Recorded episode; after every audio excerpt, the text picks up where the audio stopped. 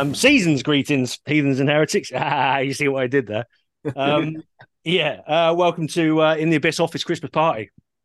Hey, yeah, wild.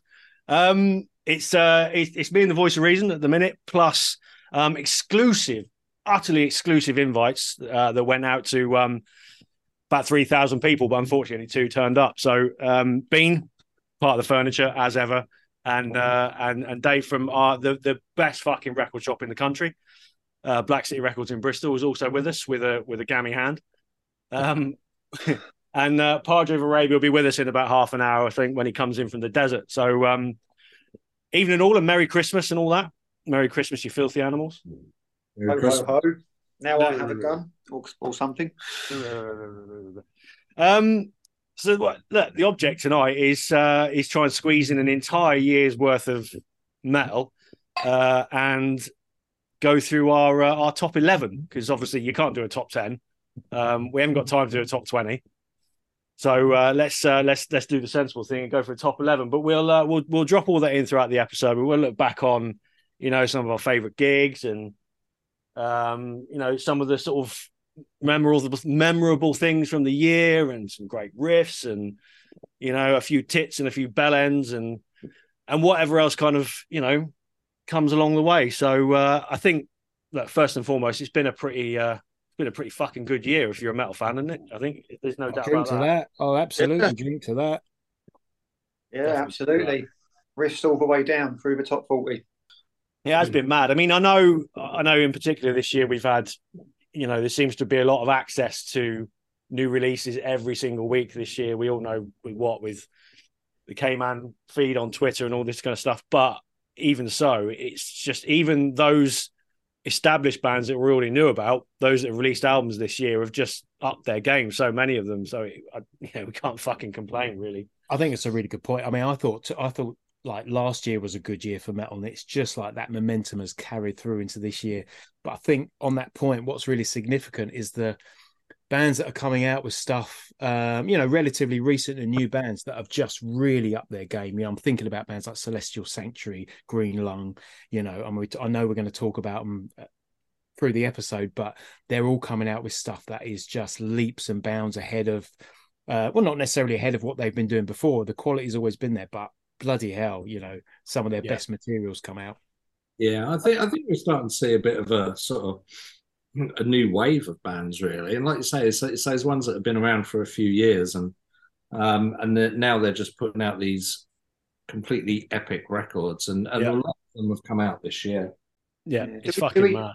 Do we think that COVID is a factor, considering people were stuck indoors and people maybe writing music or trying things out? And of course, then you've got the urge to get out there properly and do things, and you've got that sort of re- rebirth. And you know, It, it feels a bit like that, yeah, because it's Yeah. it's always feels like this has been the first full year where everything is completely back to normal. yeah, It's the plenty this year. Festivals are back in full swing, you know. So every, it's almost like everyone's been sort of unleashed, and I think there's there's probably been quite a lot of albums that have been released this year that were all been written and recorded or at least demoed through COVID.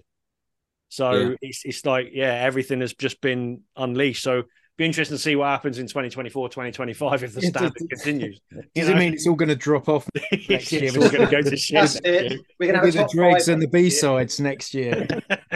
Five. But, um, but yeah, look, it, it's been a great year. We'll start off talking about about gigs and shows and things really. And uh, uh, before we do anything across the year, um, last Saturday we held our first little shindig in uh, in Radio City Social in Chelmsford, in Essex. And um, uh, first and foremost, it was a fucking great night. Um, massive thanks to the venue for putting it on in the first place. Taking a bit of a punt because while it is kind of a, a rock and metal themed sort of pub, it's not strictly that. And this was, you know, we did it as free tickets, free show, but we had a great turnout, and the three bands that played, Celestial Sanctuary headlined it, um, and we had All Father and Beyond Grace came all the way down from Nottingham, and the main thing is thank all three bands for doing it. It was uh, they all turned up and they all just absolutely fucking smashed the granny out of it, and all in all, it was a great night. We had loads of really good feedback from locals and people who came from far away. Um, big thanks to to our mate Nigel who came down from Bristol. Um, to the two loons who came all the way down from Birmingham. Um, you're a pair of legends. Absolutely love you. Yeah. Can Uh, I and- also just remind you, get an Oyster card. yeah, save you a fortune. Um, but yeah, look, it was it was a great night. We we are planning to do it again. We're going to do more shows there, as as many as we possibly can. So uh, yeah, watch this space and look. Who knows? Who knows? The uh, the the venue's got plans to sort of expand as well, and you know who knows where it could go. But we will be doing more. But for those who did come on Saturday night, um, thanks for coming, and uh, and we'll look forward to the next one. We also have to sort of give kudos to Celestial Sanctuary for their um, meandering stream of beer. They're six point six six percent. Yeah, that's a fucking that's was- an animal. That stuff is. It was potent. I mean, I, I struggle with it, but then I, you know, I'm not the big drinker these days. But yeah, if you like a strong beer and whatnot, I, I recommend giving that a go. Yeah, I think I made the mistake of, of trying that too late on. I should have had a pint early doors, but it, it might have been a bit more realistic. Yeah. But yeah, that's that's a heavy going one. That I don't, have either of you two tried it? Uh, This is no, I'm almost scared to now with uh, that, that account you just gave there. It's um citrusy but very uh like IPA and it. it's, it's blood, just blood orange, isn't it? I think. yeah, and it is like blood orange. So it's Yeah. yeah. Uh, I see what they've gone and done there. Ah, in it, in then. it. Uh, Did you say it's six point six six percent? Six point six percent. Yeah. So I mean, I don't know. I don't know how they get it measured that accurately. Quite frankly, I'm. I'm. I'm well, I- look, I, I don't. I don't think. I, I don't think we need to get trading standards involved here. I think they'll. No. Um, I think it'll it'll carry off. It'll be fine. It's the, So, the um, beverage of the beast. Yeah, basically. But yeah, it was a great night. Thanks to everybody who was involved. And um, yeah, let's let's uh, do it again in a couple of months. Um, right, gigs of the year then. So who's going to uh, chime in with a couple of humdingers then that you uh, can remember from the last twelve months? Um, the bands that do you know what? It's it's. I went to Health. I'm lucky enough that I went to Hellfest this year, and I'm kind of at that age now where I've kind of seen most people that I would like to. Yeah, I was there was a, there was a lot of ticking off of the list, you know, bands that I should have seen, bands that I probably should see. And I went along and I watched this band and I thought I'm just going to do two songs by them just to say that I've seen them. And it's probably one of the best sets that I've seen this year and in a long time. It surprised the fuck out of me, and it was Def Leppard. yeah. There you go. right. They were absolutely outstanding. So And they, I'm I'm, I'm going to still assume you, like they'd kick your ass.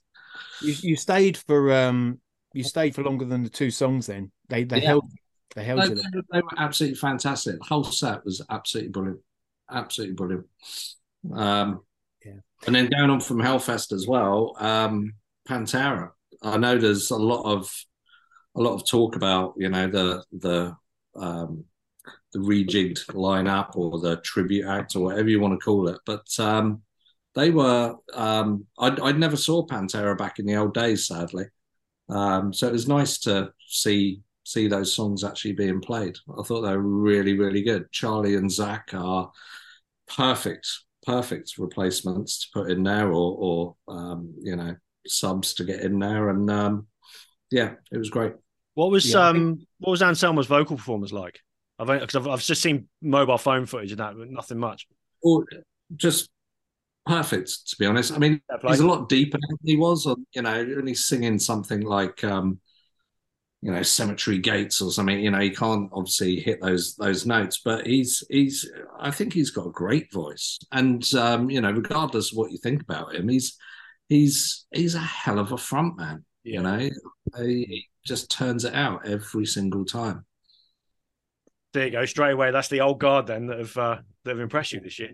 Yeah, Yeah. I think that's one of the, the real successes of well, like there was a lot of naysayers, and I think they have come out there and just and just largely silenced the critics. You know, all the footage I've seen has been good. I think Charlie Benante in particular, I think has done done such a fucking good job.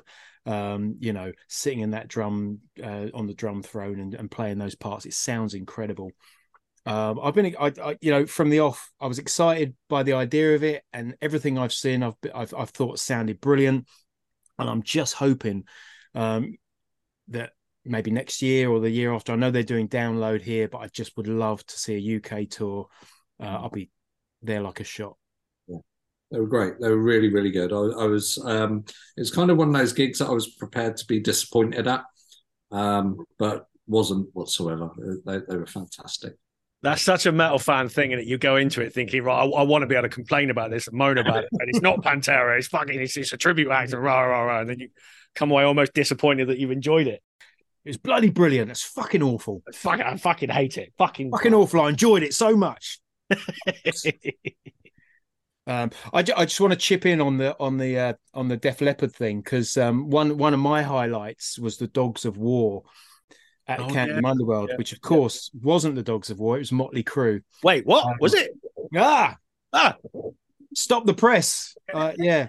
So, um, you know, while while Def Leppard and Motley Crue were, were touring around doing a stadium tour, in amongst it, um, a London date was announced by uh, sort of nudge, nudge, wink, wink, the Dogs of War, um, and I managed to get a ticket. I just thought it's too ridiculous not to try and and to go. So a bit bit of context, obviously Motley Crue, whatever you think about them. For me, back in the day, um, you know, 1991, uh, they were high on my list of bands. I yeah, absolutely love them. They were kind of the first band I got into after like Guns N' Roses, Appetite for Destruction. That was the entry point for so many of of my friends, you know, and they were the first band outside of that that probably the first band that felt like they were my band. You know, I'd kind of like branched off from the crowd and discovered oh, this steady thing. on. Yeah, I know. Anyway, so so I went for a ticket. The, the gig sold out in less than 40 seconds because that's how much it took me to do the transaction. I went back in, sold out. But okay, obviously a lot has been written about, reported about, video footage of you know Vince Neil huffing and puffing his way through sets and things like that. But I have to say, they sounded incredible. And to his credit, Vince Neil, you know, he's never going to be a great singer, but he was singing live. You know, he wasn't miming. John John Five, I think, has reinvigorated them as a band, and and there was just an energy about them. You know, probably a combination of yeah, John Five on guitar, so there's a bit of new life in the band, plus a tiny little show in a little club, uh, Camden Underworld, 500 capacity. Um, and just the sense of occasion. Everyone was excited. It was ridiculous. Uh, they had all the trimmings as well on that tiny little stage. So you had dancers either side, you know, back in back in singers, pole dancers, all that stuff crammed into the underworld. It was just so bonkers. Um, I feel I feel really lucky to have been there. Um, you know, it's been a long time since I've ever, ever really listened to Motley Crue. You know, take them or leave them now, but uh, it really tapped into that that part of me that just loved them back in the day, and I'd do it again. Oh, bless. Um, what else have we got? I'll, I'll chuck in a couple. Um, obituary. I think I think we need to uh, need dropping in. We caught them twice this year. Um, early on in the year, Electric Ballroom in Camden, and then in a church, Colchester Arts Centre out in Essex. And uh, both just times. Pause, pause on that point. Seeing obituary in a church. In a church, yeah, and uh, and look, in general, it was a really good little venue, wasn't it? It was you know nice sort of size, sound was decent. It was something a bit different. It was um, great, but both times they were just absolutely on point, weren't they? I've got that on my list as well. Uh, obituary at Colchester, just I mean several reasons, just the novelty of it. Um, but they sounded great. You know, it's, it's yeah. off the back of such a great album um I, I, think we've said it before on this podcast they just lay it down thick heavy yeah there's nothing not to enjoy um one of my favorite moments of this year actually is the photo I caught in the front row of the of Colchester Art Centre of of Tregenza mid headbang, just absolutely losing his shit to obituary, um, inches inches from their toes. You know, that's how close. Uh, no, no, um, no barrier. Yeah, no barrier. That was the thing that was the best thing about it. Wasn't it? I was surprised at that. Yeah, right in the thick of it. Fucking great. Yeah, that was a uh, that was a fucking great night. Um, and I'm sure you're going to back this one up. Therapy and the Fighting Cocks. Yeah, that was. I mean, that was a special night. I think really. I mean, it was. Yeah, I mean, they were only playing their new album, no classic stuff, not at all. But we've heard that stuff so many times, and being that close, that intimate, having a word with them after the gig, you know, still on fire at that age and still yeah. Still up for it. Um, yeah, that was that was a special night actually. Yeah, it was. It was. It just just felt like, you know, again, you talk about bands that are reinvigorated. They they feel, they feel like they've got a bit of that. The new album, which we may or may not come to in the next couple of hours, um, is is is just a fucking. It's a band completely back on form, and and and they seem to be enjoyed playing it. I think even on the tour they're doing at the moment, they're playing a good seven or eight songs off it. So they're clearly really proud of it, and yeah, it's it's it's it's it was a fucking great gig. And like you say, getting to chat with them for a little bit afterwards, get some photos, all of that. Like a wicked night. And what was it? 10, 12 quid a ticket? Yeah, probably. Yeah, I think. Well, I mean, well, no, because it was like twenty five quid with the album on vinyl. Yeah, so. yeah. So yeah, you pay next to nothing for it, and Yeah. and you're getting that. Um, we should talk quickly about Bloodstock, I suppose. Obviously, we we did that earlier in the year with with a review, but that was another another great year, another great weekend. We'll be going again next year. Oh, Uh, I, I, I wrote that. I mean, one of the I jotted down um, Ugly Kid Joe. I wanted to just give them another shout out Yeah. for their set at Bloodstock. That was absolutely incredible. You know, I've I've never seen a band make a festival feel like a small intimate venue, and Yeah. that's exactly what they did. You know, all credit to Whitfield Crane, just drew everyone into that performance, and I, I felt like I was in you know a, a club a club venue just watching watching them on a small stage but then you look around you and there's god knows how many thousands of people Yeah, it was. It was yeah, they were the right band for the moment when the weather was good at the time, and it was just just brought a general sort of, you know, real sort of positive vibe. But then directly after them was Sepultura, and it it kind of just went up another level, didn't it? so the, the two sets of the weekend Yeah, Ugly yeah, Kid yeah. Joe, Yeah. sepultura they both absolutely owned that festival and in completely different ways Yeah, yeah, completely. Um, Dave, what do you think? Just quickly, while while I got you on, and what do you think about the uh, the whole sort of demise of Sepultura next year and it all coming to an end? Um, they were one of they, they they were very very important to me back in the early days. Um, I first heard them just as they released Beneath the Remains, um, and then seeing like Arise come out, and but by the time it got to Chaos AD, um, you know the, the the kind of metal world was thinking, "Fuck, we've got another Metallica coming up here." Yeah. And they, they they were so special to me that they're the you know the only reason that I actually went and got tattoos done, and um, I just I just loved them so much. When uh, I I have to say I'm one of those those people. When Max left, um, and I was at the last gig at Brixton that he played, um, I I just didn't really bother with them anymore. Um, Which is a lot of people, isn't it? Yeah, and you know, I- and you know, no discredit to uh, you know the Derrick Green era, but I th- I think it's just because they were so important to me that Yeah. um, I just felt that you know something was completely lost. Um, yeah, seeing them go it is sad. They're a metal institution. I do kind of wonder what's going to happen now, especially on the back of the Cavalera tour this year. Yeah. Um, I don't know if any of you guys managed to catch any of the dates. Um, not not not this time round, but it, it feels like there's. I mean, we'll we'll talk about it a little bit more going into into the new year, and we look forward to the you know to 2024. But it it just feels like I mean the tour's going to go on for a year plus in it Sepultura, so there, there was drag on lots into 2025. lots of lots of talk from the stage at the Cavalera gigs of uh, you know from Max, um, you know no Cavalera, no Sepultura. Sepultura, yeah. Um, so I just I don't know. I I wonder if something's going to happen on the back end of it, whether you know the rights to the name are going to change, and I don't think I- we're in the back of the name Sepultura. Put it that way. Yeah, I, I agree. I, there's something about this that feels a little bit like Sepultura, as we've known them for the last 20 years, are stepping aside and kind of handing the baton back. Backwards, yeah. Um, you know, and whether that's overthinking it or not, I, d- I don't know. But there's there's something odd about this, just Yeah. the way this has happened. Because very very recently, Sepultura were talking about you know their their future intentions you know they wanted to continue touring quadra they weren't done with that you know and then after that they were going to maybe think about doing some new music and it just seems like a very sudden Yeah. decision to discontinue, and you know, may again maybe just making connections that aren't there. But it's interesting that there's this Cavalera tour going on, which has been you know, really successful. The the re-recording and the re-release of the of the the older albums. Um, yeah, it feels like there's something happening. I, I, I, What- Watch the space, I suppose.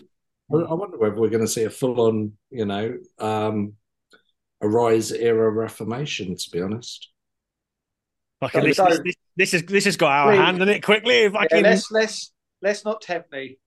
I, I don't I, I don't want this kind of. I- I'll be disappointed if it doesn't happen. So let's let's nip that in the bud. it probably won't. It probably won't. Well, whatever does happen, as long as it's done all a in the best intentions, and there's no sort of bitterness uh, about it all, and, and all all that kind of thing, it needs to be done right because Sepultura, as they currently are, will go out on a bit of a high. I think so. If it all, if the legacy gets ruined by s- controversy and what, it'll, it'll just be shit. So Yeah, I mean, I just I, let's hope it's done right.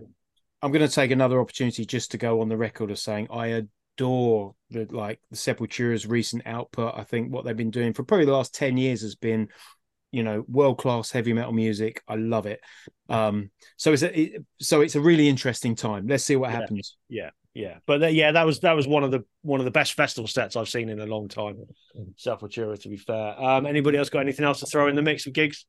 I want to give a Yeah. shout out to Frozen Soul at the Boston Music Room. Yeah, That was incredible. Absolutely flattened that venue. What was it? A couple of days before Bloodstock, actually. Um, yeah, it was, wasn't it? Two days. They did a little set down there. Uh, Celestial Sanctuary played too, Wallowing as well. Yep. Um, so great, great little curated night of music. But Frozen Soul that night absolutely fucking killed it. Yep, agree with that. Like a Obituary, same kind of thing, and it just just deliver, and and that's it. It's, there's no frills, no fucking about. Well, you say no frills. They've got a snow machine, so they did, didn't they? Forgot I about that. mean, that's as that's all the thrills I need. Forgot about that. Completely forgot. Yeah, no, I, I, I should I should say a bit because it's it's been a bit of a strange year for me. It's been a good year, but it's been a strange year because I've had to relocate to the arse edge of the country, um, like miles away from London or anywhere that's you know a decent social hub, um, and we you know nowhere near any uh, gig venues, or so I thought. But we'll talk about that later.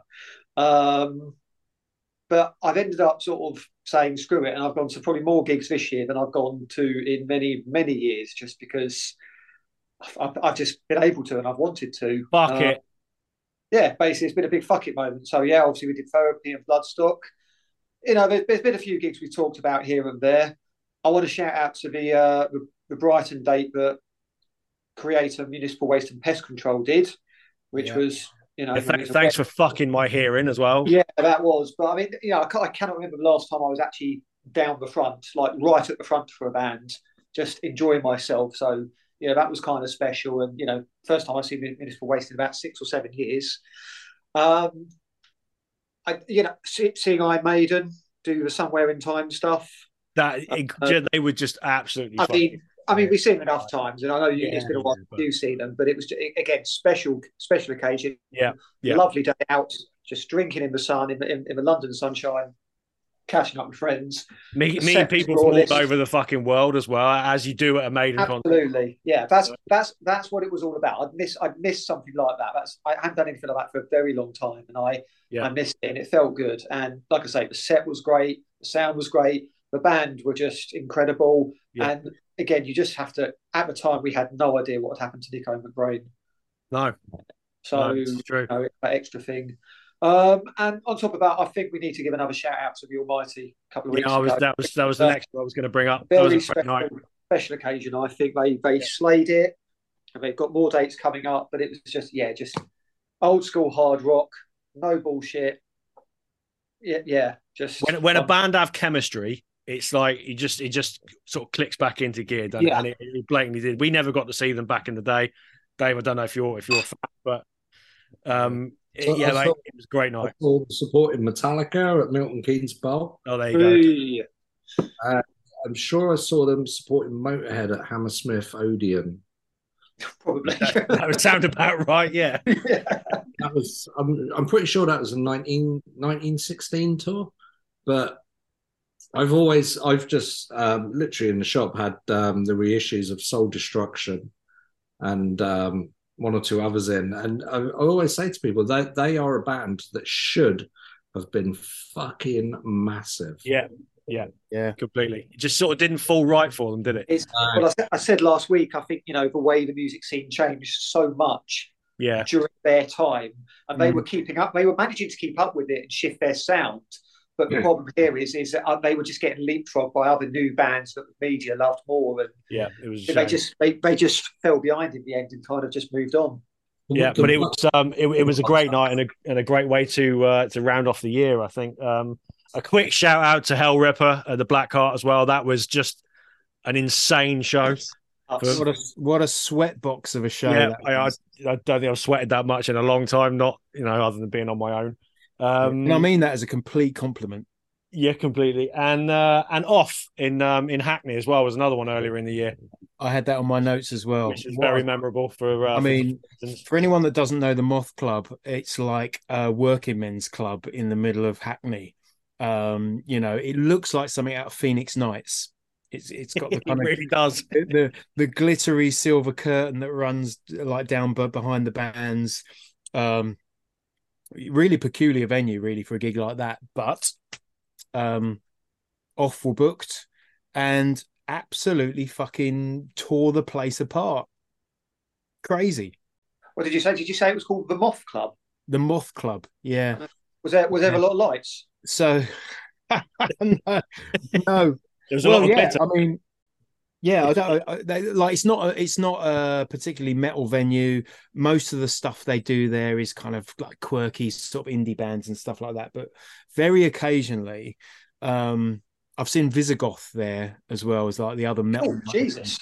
yeah, and again, that was incredible. It's a great little venue, but just odd. You know, you feel like a bit of a fish out of water in there. It's really strange, but um, just works. like you just go in there and ask for a pint of mild, doesn't it? And there's you know there's an old man playing a piano in the corner, and It's the know, sort of bar that still sells like Orange Boom. uh, You know, that's the, sort of beer, beer on tap. You know, um, no, that was uh, yeah, that was that was a good one. That was that was a midweek sesh as well. That didn't didn't go down well. Getting up at five o'clock from your sofa the next morning. well, do you know what? It's been the year of midweek sesh. I think you know. yeah, there's, there's talk been a few. There's been a few. So um, um, Padres with us, holy man, welcome. Oh, how are nice, you? nice of you to join. Greetings. Yeah, Coming fr- coming from the desert.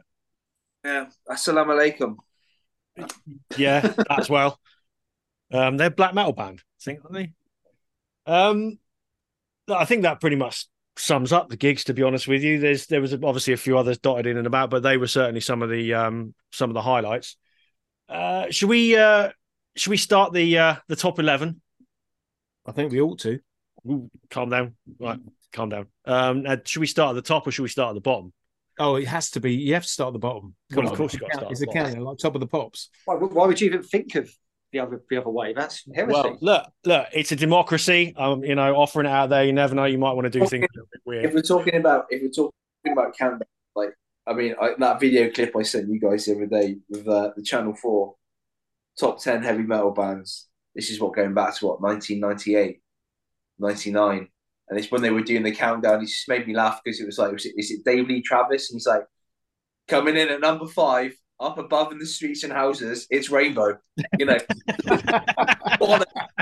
you know, um, yeah, and then like, number four was is uh, um is it arm rippingly good at number four, Def Leppard. You know, um, Bloody hell! Oh, Ow. uh, I, I, I I- I'm trying to find the rest of those clips because I think like and, and you know looking forward to that we're going to do that priest episode in that top ten of, of all time British heavy metal bands. Where do you think Priest comes? They probably weren't even on it, were they? No, they were number nine. Oh, uh, Oh yeah, yeah. They they they, So they, were- they, they were ahead of UFO, behind behind Motorhead, behind Def Leppard, behind Sabbath, behind Saxon Maybe. higher up as well. And yeah, yeah, yeah. Saxon were number eight. I was like, how the f- I'm sorry, I've got nothing against Saxon, but how do you put Saxon above Priest? well, that's that's a different conversation. So look, we ain't gonna, you ain't gonna get anything as creative as David Lee Travis here. So we'll just we'll just do it easy. We'll start at number eleven. So Oh, we had um we had a an overly complicated formula in place to to come up with a, a collective top eleven.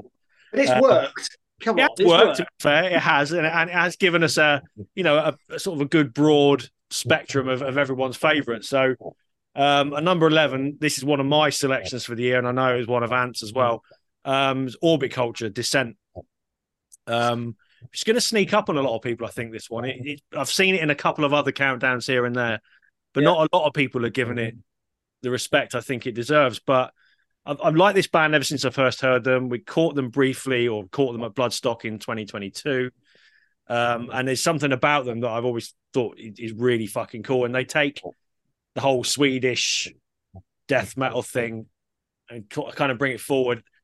I know, I know you're going to mention the FF band I, I, I don't have to. In, in just- comparisons, but you know they sound like bands like Darkane and that to me. They've got that slight industrial tinge, but this album Yeah. is just so packed full of massive fucking anthems that I, I just I couldn't not like it. I don't think. And I know, like I said, you're a big fan of it as well, aren't you? It is. It's. I think what astounds me about this record is the accessibility of it. Yeah, hooky You know, the, chor- the chor- not just the chor- you know the the hooks and the riffs.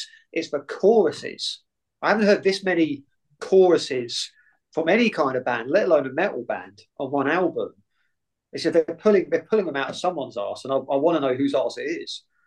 Do you know Kazaris is? Fuck off. I no, no, just not. No, no, we're I'm, not. no, I'm, We're not I'm, going to talk about the bear. I'm being facetious. I'll, I I'll, don't care. I'll, I'll stand down. Facetious. Yeah, yeah, I'm being f- f- facetious. but it is. Um, It, it's it's so it's slick and it's very well produced. You know, it is very beautifully produced. Yeah. Yes, it's certainly not a raw album, but it's oh, it it packs a punch, and yeah, this this band should become massive. Simple as that.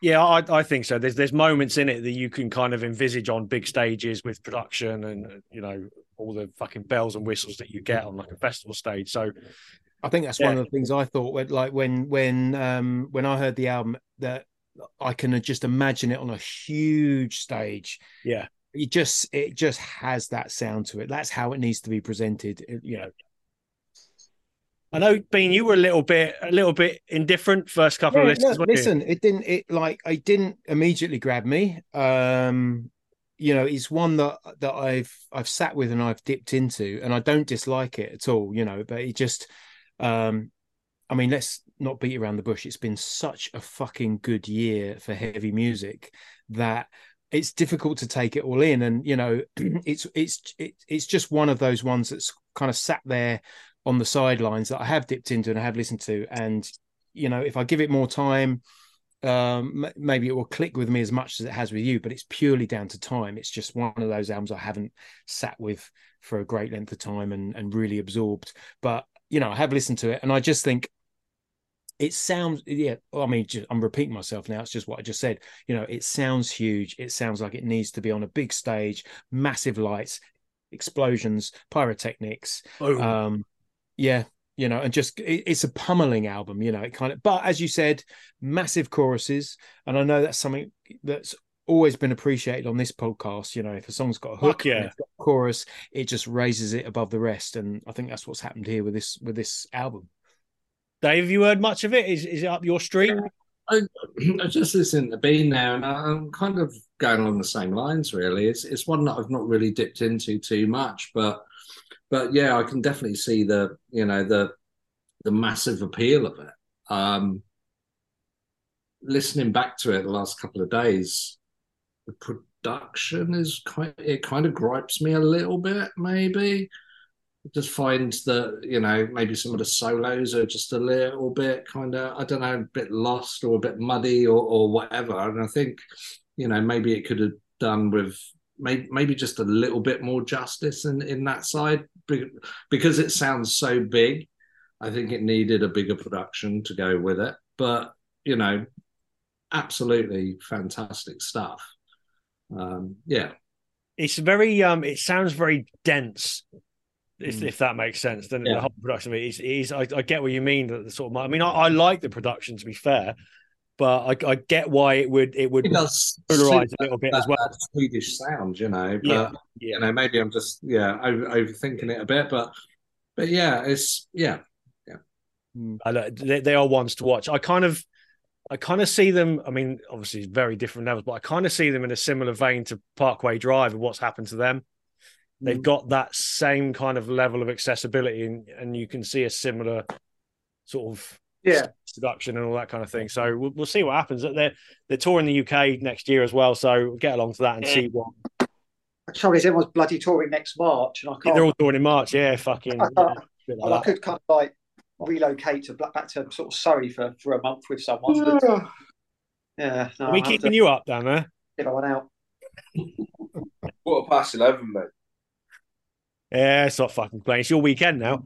Um, Uh, I- we'll we'll we'll go straight into number ten while we're here, while we're sort of in a rhythm, um, because this is this is one that's this that's an odd one amongst us all, really. Um, so this is all all of us here on tonight. Uh, Wolfman has had his has had his two cents, and so has um, five string bass motherfucker Lee. I, I, I don't even want Wolfman to get one cent. I mean, I'm, I, you, you know his stance on the Wolfman. He's he's not. He, he- he's pouring scorn on that court we had last year with his Ed Well, Sheeran. We, on on on that, we've we've got to bring something up of that a little bit later, but we'll we'll we'll come to that. Um, Ghost at the Gallows by Spirit Adrift. So some of us absolutely love this, and others of us are a little bit sort of indifferent, but really like it kind of thing. So Bean, I know you love it. Top I know you're a huge fan of it. Top- Um, I, I I was compiling my list, and this this came in my top three. I think it's a, an excellent, excellent metal album. Dave, what do you think of it? Um, I think that their style of music there was a lot better coming out this year from me. I think my top three reflects a very sort of traditional kind of metal kind of vibe. Um, but yeah, it's it's great. It's it's a riff fest. Solos are fucking fantastic. Um, but yeah, for me, there, there was better. it, it's it's a funny one because it should be. You know, I'm a huge fan of bands like COC and stuff like that. Bands like Spirit Adrift should be should be up my street, and I do really like this album. But there was just something that didn't quite sort of push it over the line. It probably sits, you know, sort of 22, 23 in a top 40 countdown for me for the year. It's just on the edge of a top 20. Um, but I, I, I, I don't know. I need to get it on vinyl, I think, and listen to it properly. Like, if I talk about if I talk about what Yeah. I like about because we mentioned production of the Orbit Culture, production for me is the big thing on on the Spirit Adrift album. I, it sounds like a band in a room, and you know, I, I mean, I've talked about this on here before as well. It's like I love that. You know, the sound of the the drums sound like real drums. Yeah. the bands sound like they're cohesive. Um, there's bits that remind me of Metallica, kind of like Ride the Lightning era Metallica. There's bits that remind me of um, Somewhere in Time era Iron Maiden, you know, but also along, you know, other bands that we've talked about this year, Tailgunner, uh, Witch Hazel. It kind of shares DNA with that as well, and that's that's you know, I I really connected with this album. It was a good one for me. There you go. Says it all. Um, and you were a little bit indifferent as well when you're same as me. I, to, to be honest, I- it's ju- it simply wasn't my thing. I mean, I, I have to sort of acknowledge the, the production as well, um, and the sound, and, and certainly the, the musical ability. Um, having dipped back into it recently, but it simply comes down to it's that kind of bluesy, groovy American heavy metal, which for the most part just doesn't really click with me. Um, so I can quite happily listen to it in the background. It's just not for me, unfortunately. Well, you know, we're sitting here back talking about a top ten, and some of us are saying it's not for me. It's, this is um, this is definitely one for for Bean, for Wolfman, and for Lee. This was uh, Yeah. was their their influence fully on this very high. The, on the, the, the, the peripheral peripheral members of uh, in the abyss, the, uh, the not the members of periphery. They had nothing to do with this. They decision. definitely had nothing to do with this. No, definitely not. None of that bleepy nonsense. Um, but I tell you what, we'll go straight into number nine because I know this is one that we're all fully in agreement of. We're, we're all going to have nothing but good things to say about this. Um, this was pretty unanimous across the board. I'm not sure if all of us had this in our top 20, but certainly most of us did. Um, going all the way back to January, we mentioned them once already. Obituary, Dying of Everything. Just a fucking great band on top form. What a fucking ripper of an album. I'll, I'll leave it to, to you lot to argue over it. I think as earlier when we were saying that it's, it's been a great year for albums, um, this this was kind of this this was the uh, the spark, I think, you know, and it Yeah, was like yeah. if we're getting this two weeks into January, we're going to have a good year. It it was an absolutely fantastic album. It's absolutely brutal. There's some groove to it. They haven't, you know, and it just sounds like they're having fun as well. It's, Yeah. a, it's a great, great, great record. Yeah. completely agree. Everything you've just said. I think, is- yeah, again, like, you- uh, you know, I talk about my top three. That's in there as well. Yeah. Very highly scored. And and the, the, everything on this album sounded great live as well, didn't it? It Just it just slotted in with all the rest of Obituary's back catalogue. Yeah, I think the thing huge. about Obituary is, that, you know, they're not, they're not, you know, they're they're an established act. They've been going for decades, but the music they're putting out now is just as good as anything Yeah. that they put out on like Cause of Death, you know, Slowly We Rot, all those classic, classic albums. Well, it doesn't matter. You could you could take this album and, and stand it up against those, and you're not going to be disappointed. It's a fucking great album.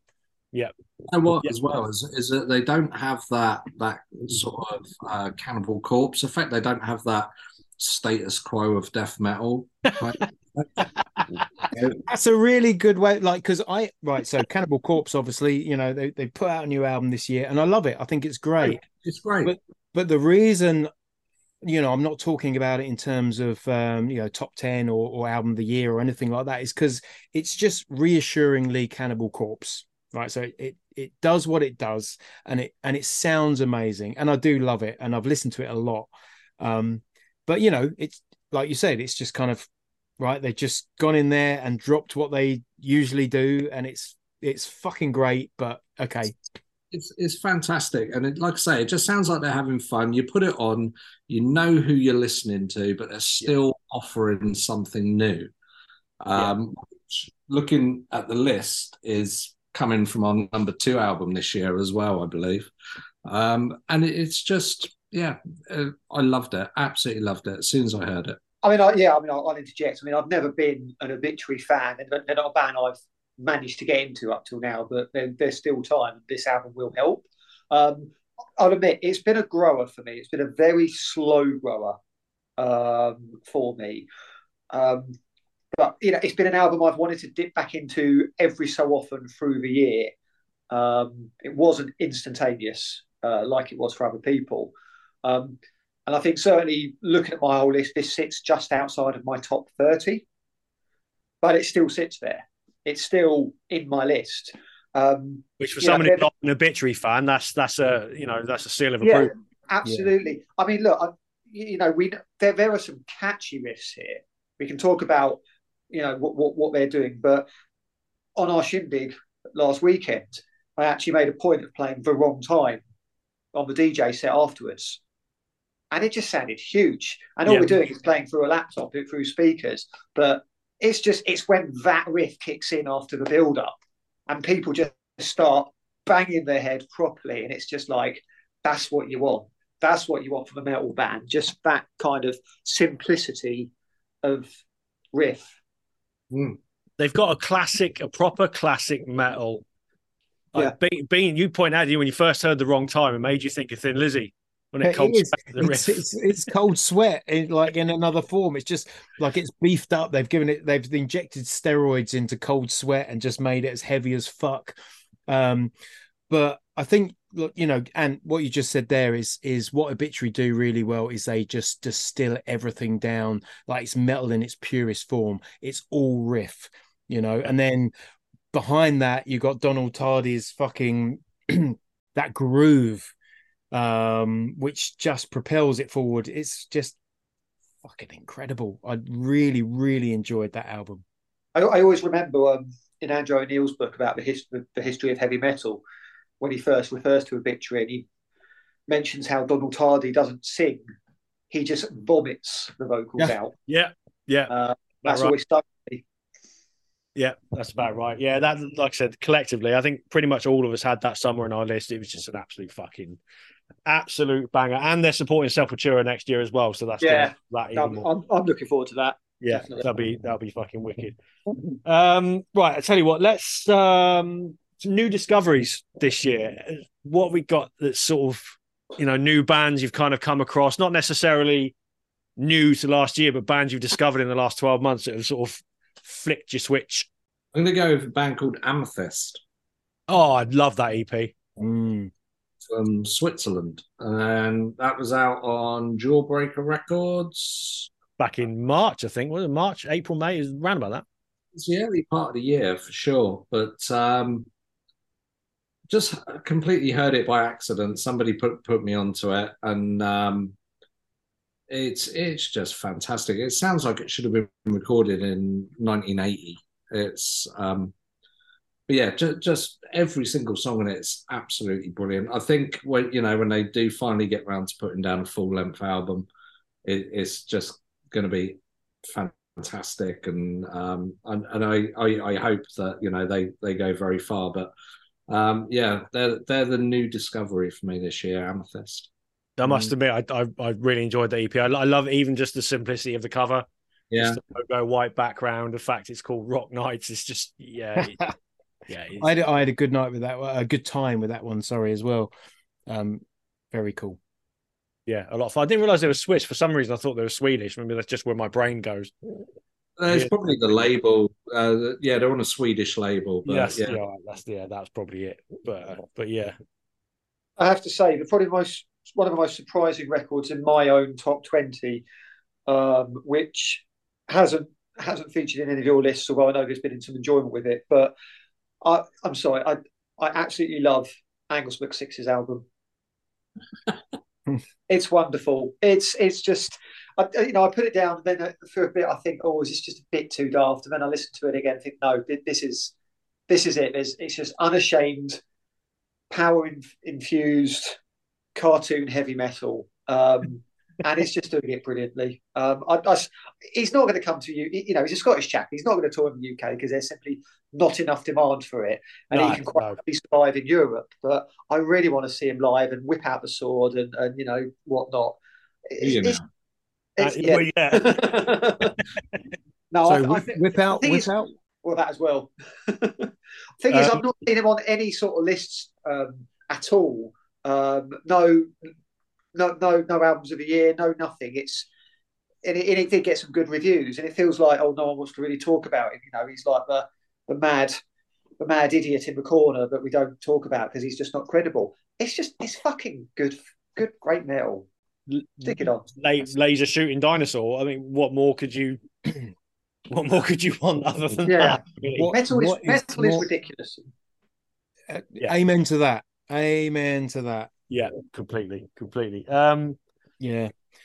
I've got I wanted to talk about um so my discovery of the year. Um I think there's there's there's two for me. And the first is just off the back of the fact that it's been such a strong year for death metal. I think death metal's really Yep. really fucking I don't know, like um just in terms of quality releases that, that have come out this year and to the point where it's really um my taste you know so i'm looking i've just, I've just found myself digging deeper and deeper and deeper into that.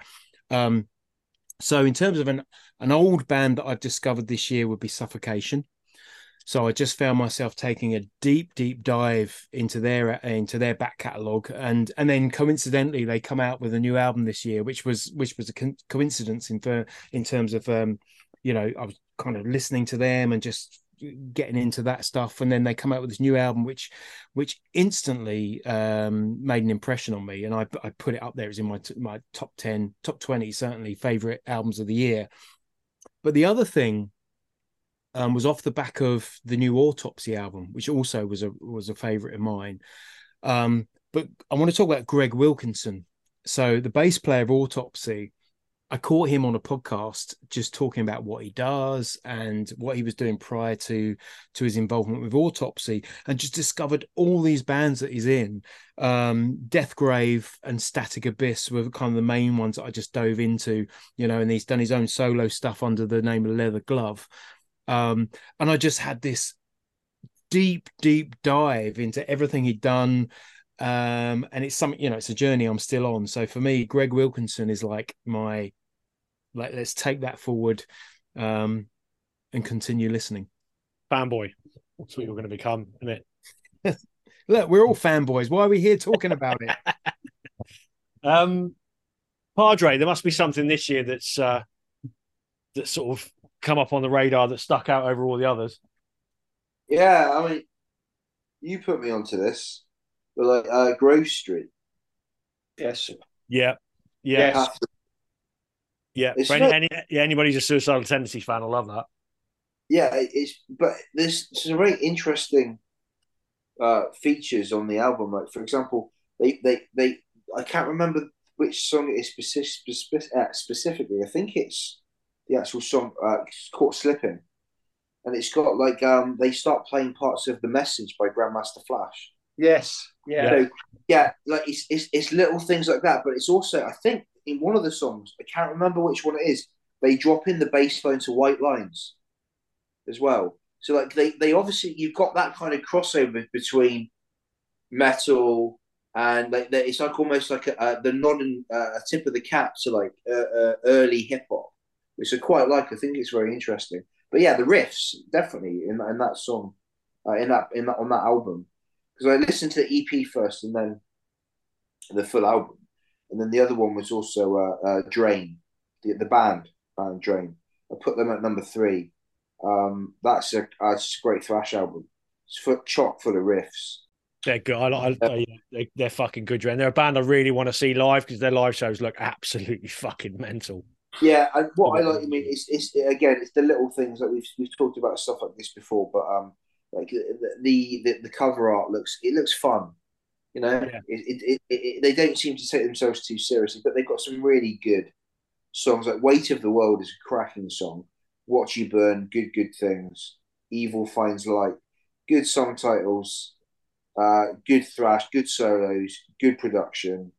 Um, I really liked it. That and uh, and those those are two bands completely new for me. And then I obviously also like you know mainly thanks to Dave Witch Hazel I put on my list. Um, that was the Yeah. first the first epi- the first episode we did with Dave, and he was going on about Witch shows, And I thought I'd go away and listen to them. It's it's it's fun stuff. It's like it's just good quality metal.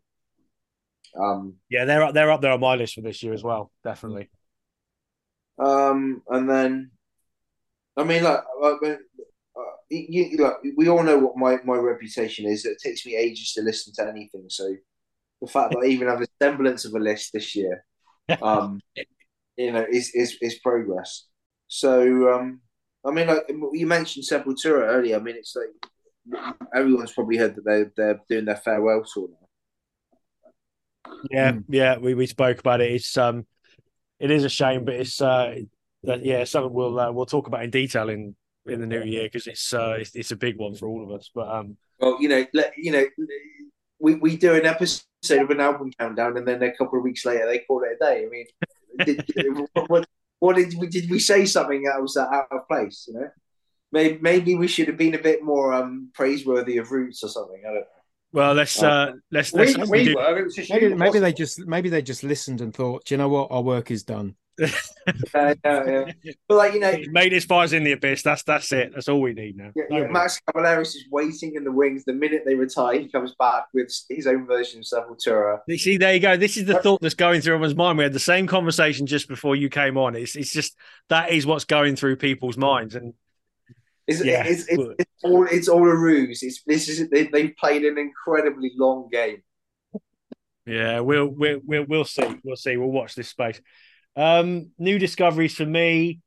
I'm going to drop wallowing into it because we technically we did we we came across wallowing in 2022, but only from like a have you seen this fucking video that's knocking about Twitter and this mental band playing in a in a bookshop in Waterstones in Bristol. Um, but they released Earth Reaper in 2023, and I've properly got into them. We saw them live with Frozen Soul, and I, I've grown to just absolutely fucking adore this band. And um, we had Maxim from the band on an episode a few months ago for a chat. A great guy, got just this great, this bonkers sort of outlook on what they want to do with their music, and I just love that in a in a time where it's you know we talk about a lot of bands that are doing things very traditional and you know just bands like Obituary, it's just good riff based heavy metal, and you then you've got stuff like Wallowing coming along, who are completely fucking mental, like nothing I've ever seen before. Um, and you know, even in the smallest club like Boston Music Rooms live, it was just a spectacle. And yeah. uh, and you know, it nearly broke one of my toes with their fucking flashy green light thing that come flying off the stage. So but um, but yeah, I, I can't wait to see what they do next. So uh, yeah, they're they're the main one for me for 2023, I think. Um, right, should we do? Let's do another album. Um, where are we now? We're up to number eight. Uh, British band haven't been around for very long, and I think we were all kind of looking forward to what they do with the debut album after seeing them live, EP, first few singles. Um, we we caught a headline show not long ago. What was it October? Yeah, everything was in October, wasn't it? Uh, at the Black Heart, and where they've kind of come since we we last saw them in um in the Dev about eighteen months ago. It's, it's Guns for Hire, Tailgunner, just a fucking triumph of a young band doing old school heavy metal and loving it. No fucking about, no no shame, no nothing. Just great songs, packed full of choruses. Got all the heavy metal cliches that you want, you know. And even in the Black Heart, they had a few stage props here and there. It was like all the fucking cliches. Love costume it. Costume changes. Costume, yeah, costume changes. changes the Black. Heart. I mean, that says that tells you everything you need to know. Yeah, just a, just a fucking great album. They delivered it. Um, it's, it's look, a lot of the songs we're already familiar with because they'd already already been released. But yeah, look, a triumph, I think, for a debut album. I, I think probably the best debut album this year. Yeah, I wouldn't. Yeah, C- certainly up there with with some of the best ones. I reckon so. Um, yeah. it's it's great to see a band that young doing something a bit more traditional not all you know not sonically but they they kind of remind me a little bit of um you know what what Hellripper are doing at the moment. Yeah yeah. And and i think we're gonna yeah i'm i'm hoping that they're gonna spearhead something quite big in you know traditional or true heavy metal. And um and you know i yeah i've got great great hopes for them. I think they're a fantastic band. And um yeah, all, power to them. They've they've come out the come out the traps blazing. So uh, yeah, good yeah, luck. The, point, the point you make about Spearhead that's that's that's valid because we don't have a British band doing this. We don't. I mean, we have in the public eye. It's all uh, coming from Europe, in it. So we need those, a British band. Guys, there's loads of it in Europe. There's loads of it in America. Yeah, there's yeah. One or two bands. We've already mentioned Witch Hazel today. Um, doing doing that kind of vibe. Um, and uh, you know, it, it, it, I, I think that these guys have the the absolute appeal, everything about it. Like you've said, the the look, the cliches, the the, the stage setup, everything. I think I think they've they, they they're a complete package. Yeah, I agree. And I think I think it's it's really good to see that. um, you know, if you look at kind of younger bands playing heavy music at the moment you know if you went down the road of kind of Kerrang and download you know it'd be easy to believe that what's coming up is that kind of trap beat very yeah. sort of um, processed kind of pop metal sound so it's really good to see a young band that are connected with the kind of tradition of heavy metal and just kicking life into it and that bringing that to a stage and recording that putting on an album. And to me it just it just gives me you know uh, faith that there's still that connection with that lineage of heavy metal and it's it's still alive and it's kicking. And I love it. I think it was a it's a it's a great record great band. As we said we saw him at the Black Heart. Uh, I hadn't listened to the album too much before that Black Heart performance but um I have since. And kind of on that subject of uh, the youth, you know, I played it. My, my my son was sat with me and we were listening to it, and he just looked at me. He's like, "Yeah, it's really good, really fucking loving it." So there you go. More power to Tailgunner. I think I think Tailgunner are going to have they get they've got the ability and the, the aesthetic and the the vibe that they're going to get some once they get going. They're going to get some serious traction in Japan. Yeah, I, think, I, can see that. Yeah, that's going to that's going to do them the world of good because it's going to get let them get outside the confines of Europe It's going to get them some some experience on the road. I think that's only going to contribute to the quality of their live show. I think as well, in terms of like what their social media presence is, the fact that they've got such a talented back lineup, and especially they've got an, ex- incredibly able uh, female guitar player um, in Rhea Thompson, who's I mean, I've been watching some of her videos on Facebook. She's fantastic. She's a phenomenal um, guitar player. She really she, is. She's she's a phenomenal guitar player. Yeah, and um, she's so what I'm saying is having like they, it, it's they they've got something for everyone, and they they they've got the if, if Dave is right and they are a spearhead, which I I agree with him. They're gonna it's gonna have um, a wider effect than just in the metal scene because you can actually say there is the band leading the way, and look, they have. this. you, can't lay any qualms about them that they're, they're only one gender or they're only they're a part of the patriarchy or they're not representative, but they have a phenomenal guitar playing Rhea Thompson, who seems like a really good person. She's going to be a really good um, role model for a lot of people. And if they play their cards right, if they become big, she probably will be responsible for pulling a lot more women into this the scene and getting them to play guitar. Yeah, agree with that. Yeah, I mean it's you know on the back of what what you said. I mean what what really impresses me is I suppose the the professionalism that band actually um, apply to it. It, it, it we can make comparison, comparisons all day long musically, but they're, they're just like I made Maiden. Exactly, they they know what they're doing in terms of the package, the artwork, the stage set, the, the PR. You know, they, they remember sort of Axl Rose talking about Iron Maiden in a very derogatory manner, like you know, we we're not like them, we rock and roll. I remember that, yeah.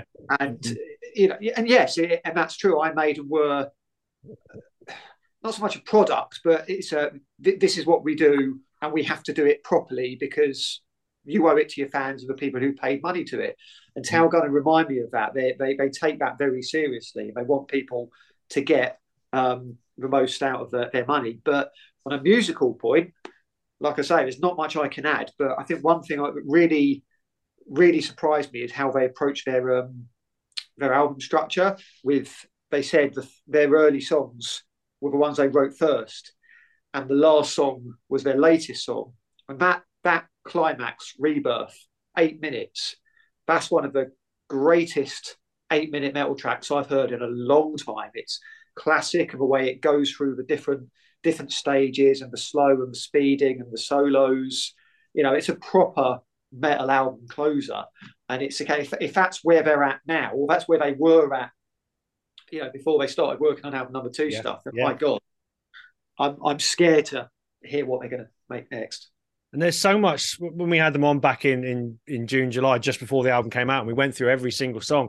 There's a story and a, a tale behind every single song. There's a reason why it's got those lyrics. It's it's just so much. There's so much Maiden in the way they do things and the way they write songs. It's just I don't know. It, it's almost like it just fits. They're coming along at the right time, and I I really hope that next year that you know they're doing Bloodstock, which I think is going to be a big one for them. You know they could do loads of festivals in Europe, but they're they're preaching to the choir there. Hmm. Bloodstock is going to be a thing. I think. Yeah, they They are. get- They're, they're, yeah, I, I think they're playing on the Thursday. Yeah, So I think I saw. I got that going. I From- got that going. Yeah, you did. To be fair, But I think also, I told Sammy that they're um they're going to be early on on the Thursday, which will that will grab an awful lot of people. There'll be nothing else on any other stages. They'll have a, you know a captive audience, so that's going to be a big moment for them.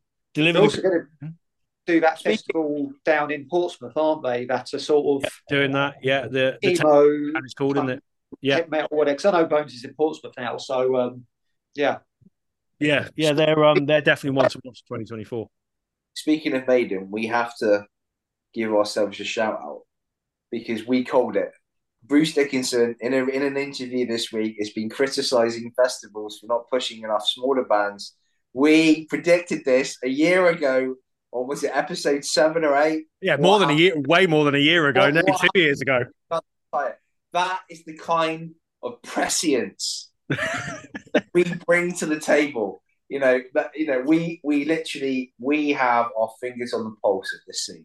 Yeah, I get over yourself.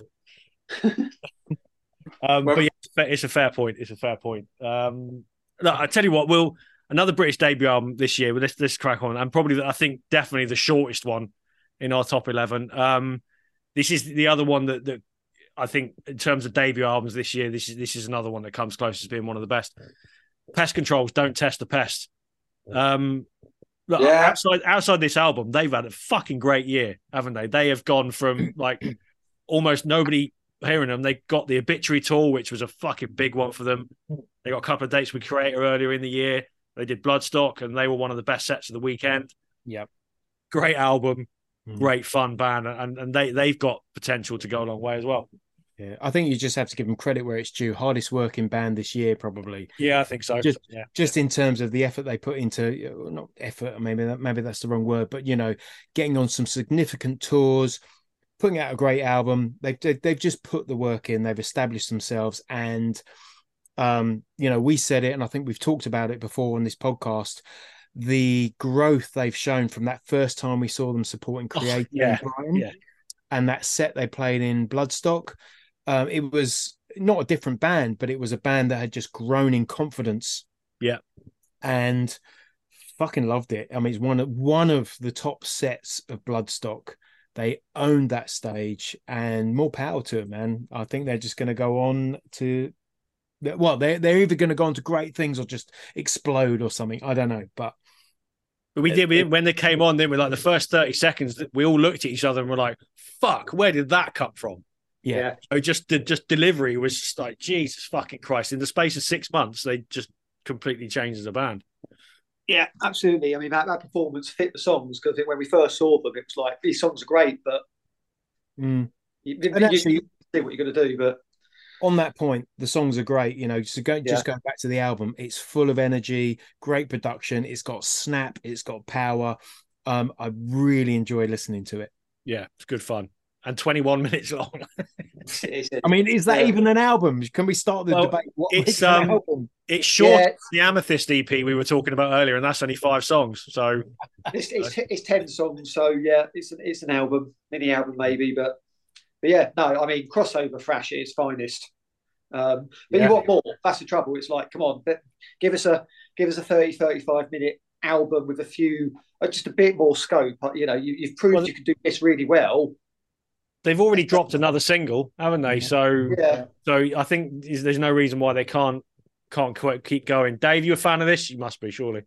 I saw them play with Obituary down here, um, and they were they were really really great. The album just didn't sit with me though. Well, I'm surprised at that. Yeah, and um, I don't know. Again, maybe it's one of those things that I probably need to spend a bit more time with. Um, Don't need a lot of time. But I, 21 minutes is, is that's it. You can, I can you can listen to that while you're cooking, can't you? no, don't let Dave cook anymore. No. um, yeah, th- there's a lot of fucking potential there for sure. Yeah, yeah, yeah. There is. Yeah. and um but yeah it's it's um i mean crossover thrash is is it's kind of becoming the big thing now maybe Yeah. Yeah. You know got that whole thing going but um they they, they they've they've got massive potential for sure for sure Yeah, for they sure. They got a Uh, short headline tour as well in, in early in 2024, haven't they? So that'll be uh, that's another step up for them. Yeah, I mean, but yeah, j- just as far as the album goes, I, I think, I think maybe a, I don't know if they if they can just. It sounds like an old cliche, doesn't it? But if they can capture that that raw energy of their live set on an album, it would be Mm. perfect. It'd be Uh, interesting actually because uh, just on that point, I was just thinking it depends, you know, because they're a bit of a buzz band at the moment. So the next album will, I think, will rise or fall on how many people interfere with that. If they do what they do and they they capture that live energy and they and they stay true to what they've done in the past, I think they're onto a winner. But you know, it often happens with these buzz bands. Too many people get involved. Too many other influences tell them, oh, you know, maybe you know, there's this band Sleep Token that are doing really well at the moment, you know, and all of a sudden things get drawn into a different direction. Um, so let's hope not, you know. And I think they seem really true to themselves. They seem really true to what they do. They talk about the scene that they came from, um, and they seem really connected with it. So I'm hoping um, for great things with the next album. Totally, totally agree. And uh, like like you say, I, I, think the the less interference that they have from outside sources, the better. Yeah. Um, you know, I th- I think they've they've definitely set down a path and and they're completely on it.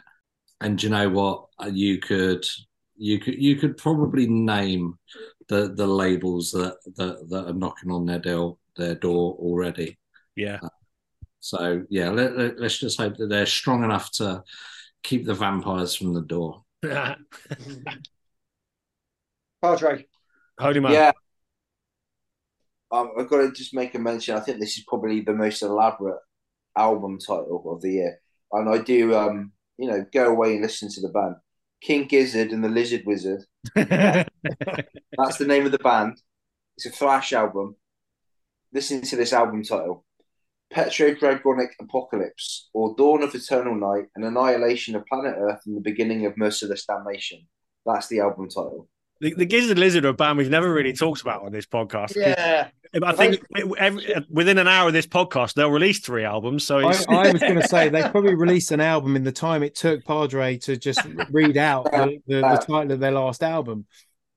I mean, one of the most prolific bands I've ever been aware of. I, have got no idea. Maybe what? I mean, who could compete? Frank Zappa, maybe. I don't know, but yeah, that's that's yeah. That's, that's... Can, you imagine, can you imagine them getting together with Mike Patton? Yeah. Oh fucking hell! Is that yeah. a prediction for for next year? Oh well, probably 2020, 20, 2024. Yeah, wouldn't surprise me.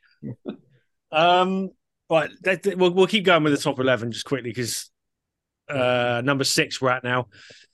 Um, two new bands, and a classic band now that we yeah we all go back years with. We absolutely love them. Um, they're responsible for one of my all time favorite albums and one of the kind of biggest turning points in my sort of musical taste when I was, you know, a teenager. Um, Therapy's hard, hard, cold fire. We're all in agreement on this. I mean, this was just a fucking great album. Great band doing a great album. Fucking brilliant. Love them. Absolutely adore this band. They can yeah. do no wrong as far as I'm concerned. They've never failed to deliver ever. Nope. To be honest, even back to you know the early EPs and the first album. Damn right. Uh, you know when they were doing that semi-industrial kind of vibe.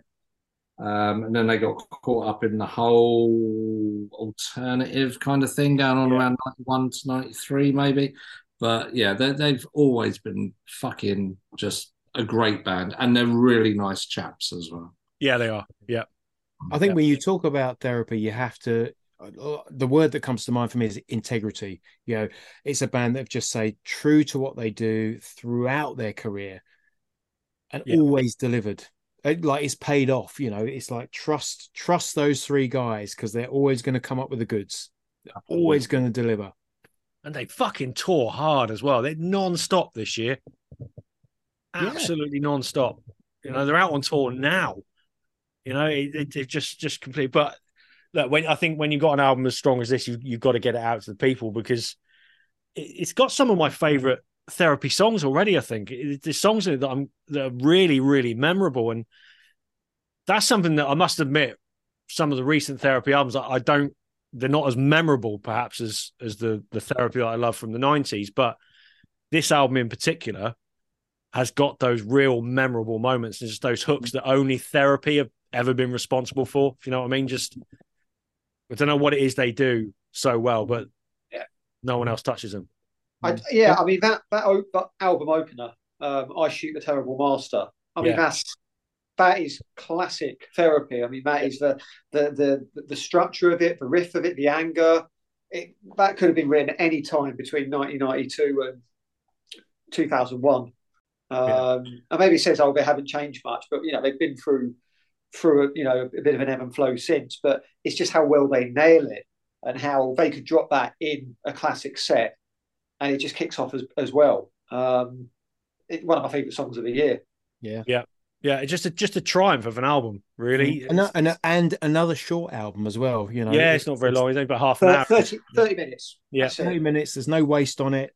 It's like they drop in, they kill it for half an hour, job done, and fuck off. Yeah, exactly what you want from them. So. uh yeah, in, in you know in a time where we got all these great new bands coming on, the old dogs are still uh, still fucking smashing it out. Surprise of the year. I know what mine is, but I'm, just going to stay quiet for a minute because I could probably waffle on for and he'll probably be the same voice of reason. Um, yeah, the band that has caught you off guard, surprised you, an album that you didn't expect to enjoy, um, like Dave and Def Leppard at Hellfest. But um, yeah, the, the biggest surprise of the year.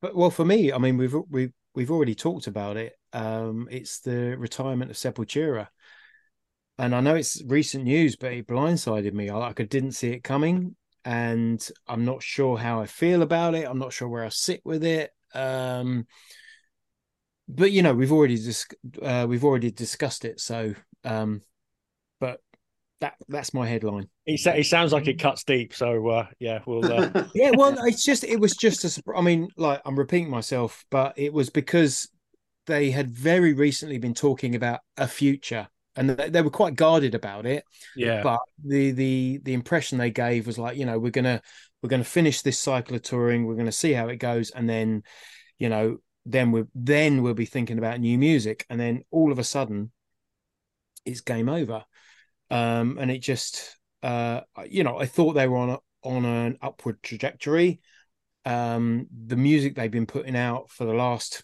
i mean i said it before 10 years has been fucking brilliant some incredible heavy metal music coming from sepultura and uh, the last album quadra for me is um you know, it's it's untouchable. It's a fucking great album. And all of a sudden it's like we're pulling the plug. So that's that's why it's a surprise to me. You know, yeah, that's, that's they're fair. a strong band, you know, they're a strong band. They were absolutely the highlight band of Bloodstock. That set just killed everything. And here we are talking about, you know, the end of days. Yeah, it's a shame. And um, yeah, I, t- I tell you what, I'll give you a moment to go and gather your thoughts and uh, and, and, sort yourself out and pull the emotion back in, and, and yeah, we'll, we'll, come back to you. um, Dave, anything jumped out on you this year that you didn't expect? Yeah, surprise of the year, I, th- I think I kind of alluded to it really already. Was was Pantera? Yeah, to be honest. Um, like I say, it's it, you know I didn't particularly want to like it, but just couldn't help it. Couldn't help it. And, and for you know, for all of the the metal injection and metal sucks fucking commentators and you know you can say whatever you want. They were fucking brilliant. They surprised the shit out of me. They were they were fantastic. Well i guess it's nice to hear something positive about it. That's the main thing. So you know um voice of reason. Surprise of the year. Yeah this is gonna be this is gonna be a group effort between us isn't it? Yeah yeah, after three one two three. One, two, three. Creeper. Um, I, I, I, am still in shock. I generally am. Um, what what a fucking amazing album, Sanguivore. Yeah. It yeah. really is. Um, you know, this is a band who, you know, you know, I need to give earlier stuff another go because I might have a different perspective on it now. But I wouldn't bother. To be fair, I've tried and it's still done the. Oh, Ah, well, I might, I might, you know, me, I might. I was a bit more open to certain. Yeah, you, yeah, that's, that's probably so I might do, but yeah, at the time, it just felt like sort of, you know, gothic emo, a bit past past it, not really my thing.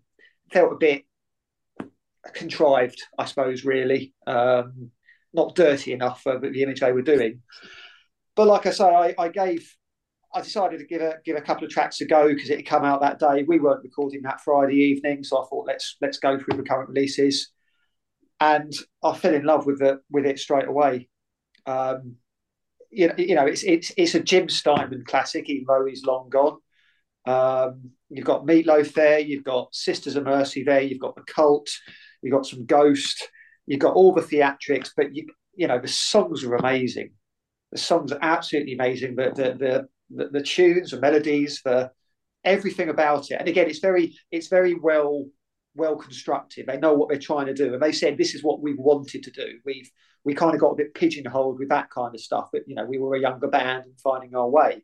You know, and I know, and, and I, to be honest, I'm probably more shocked at your reaction because I, I, recommended it to you because I thought I think you might like this. I think you know you might get a kick out of this album, so give it a go. I did, and yeah, I mean, yeah, look, it, it does. It doesn't feature in our top eleven. Spoiler alert, um, because it was only because no one else likes it. yeah, that really rated it. So uh, it didn't really fit the formula. But yeah, I, I, gave it a go on, on a drive to work. I've said this already on, on, on this podcast, but fuck me. I just just absolutely blown away with the songs. And you can tell I love it because I've badgered other people to go and listen to it. Like, no, no, no, no, you've you've got to listen to it. And, and Dave's one of them. I've, I've, I've sent him a text. I was like, no, seriously, you've, you've, you've, got to, you've, got to, give it a go. You've just just try it. Honestly, you'll love it. It's fucking great. But have you yet? I've listened to it once. Um, and I probably wasn't paying enough attention. But go. but surprise, surprise, I've actually always kind of liked Creeper to a degree anyway. Oh, there you go. So yeah, well, this, I, I, I th- isn't really anything think, like any previous stuff. So I think when I get down and dirty with it, I, I think I'll, I'll I'll enjoy it a lot. Sure. You know what? It's a Christmas album. It's got that you can put it on at Christmas and enjoy it. I think vibe. It's just the choruses are fucking huge, just like like anthems I haven't heard in donkey's years. Yeah, oh, and the the only reason it's not, you know, and again, this is a bit of a spoiler. The only reason it's not my album of the year is because my album of the year is just something that is was just so phenomenal that nothing was going to touch it. I just fell in love with it straight away. But it it came very very close between the two. You know, it's just and it's it, the album cover's great as well. The vinyl's lovely, the nice purple splattered vinyl with a sort of embossed cover. It's a really nice package everything about it, even the visual aesthetics of the videos. Everything just looks great, doesn't it? It's straight out of the 80s. It's, it is quite cliched, granted, but you can't argue with those. What's the name of the album? Sanguivore. Right, okay. I'll, I will go away and listen as well. They've um, always always done great branding that band, though. Yeah, from, from I'll give them that. Yeah, they've had that kind of misfits kind of brand about them, and yeah, yeah it's just always worked. Always. It's worked. almost it's almost like this album is is all of that being let off the leash. Like they've yeah. gone, fuck it, let's just go balls deep with it and. It's you know, I, I mean, I said earlier that you know I've, I've, I've relocated and I moved to Margate, which, if you don't know where Margate is, it's, it's on the tip of Kent on the east coast, south, southeast coast of Britain. It's on the other side of Canterbury, and it's you know, it's a bit of a seaside town. People go down there from London, um, you know, for the day of the weekend, but it's a, it's quite run down in places.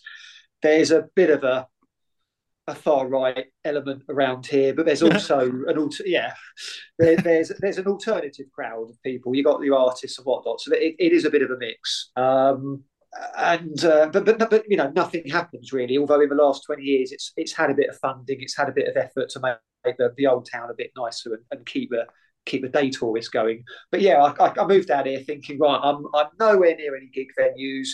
But I came down here just before the summer and I didn't realise they were doing all these summer gigs in the out, outdoors in what was the old fairground. Um, and it still is a fairground. And they, you know, Queens of Stone Age played one night, but there was all, all sorts of dance and indie stuff happening. And, you know, it was good to see.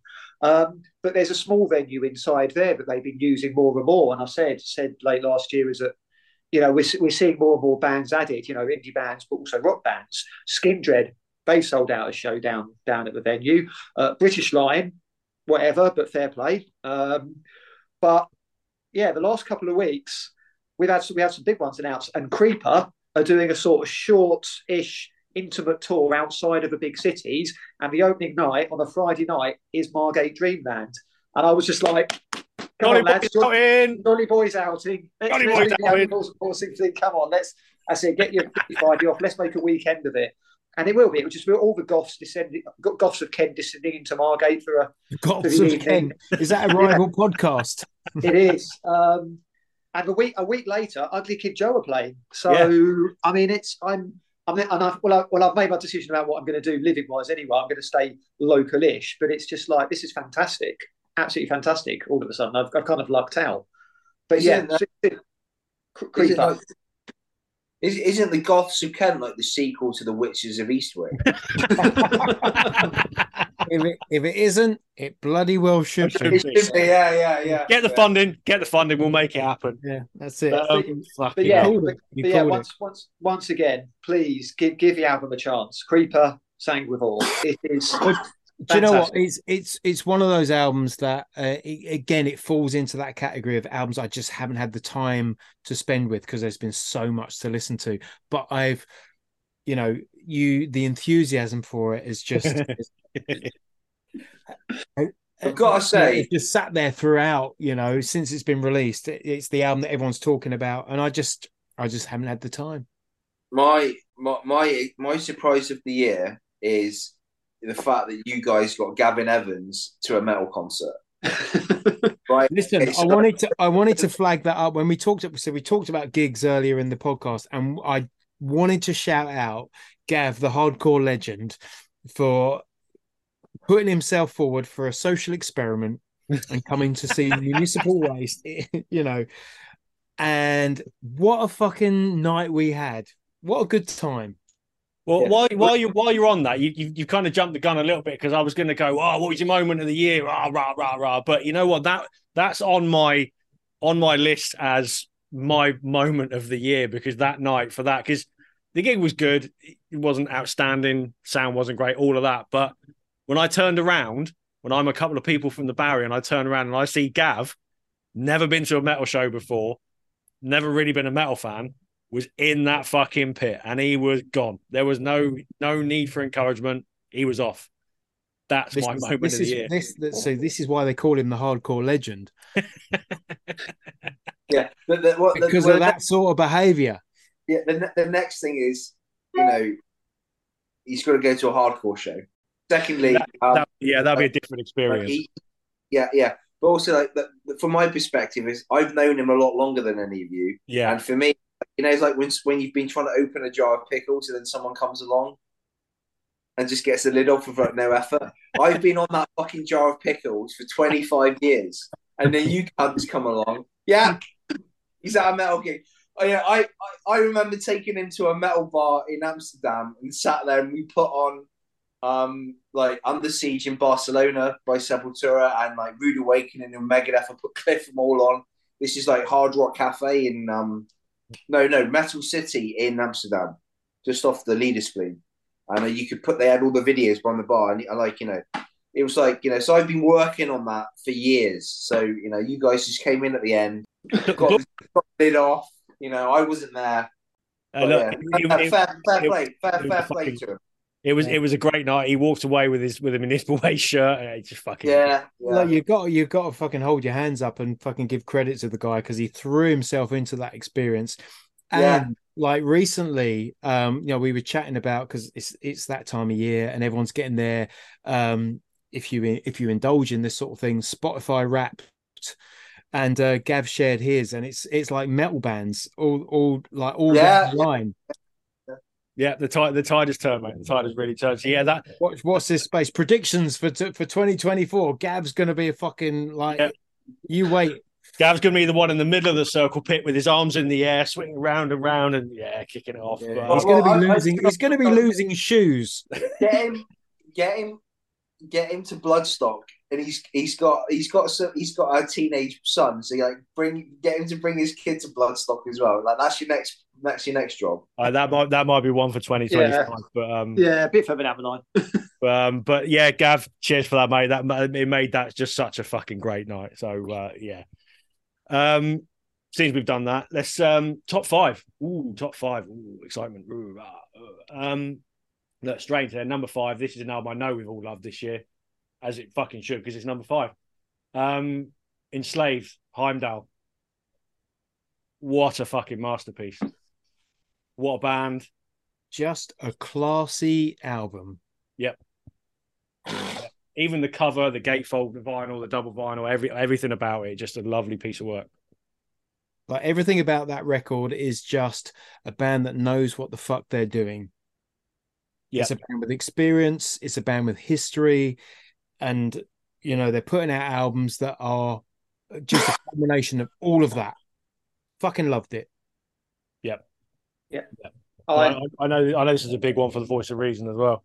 yeah, and a full transparency. I've never been an enslaved fan before, so I'm still working on them. But this is my album of the year.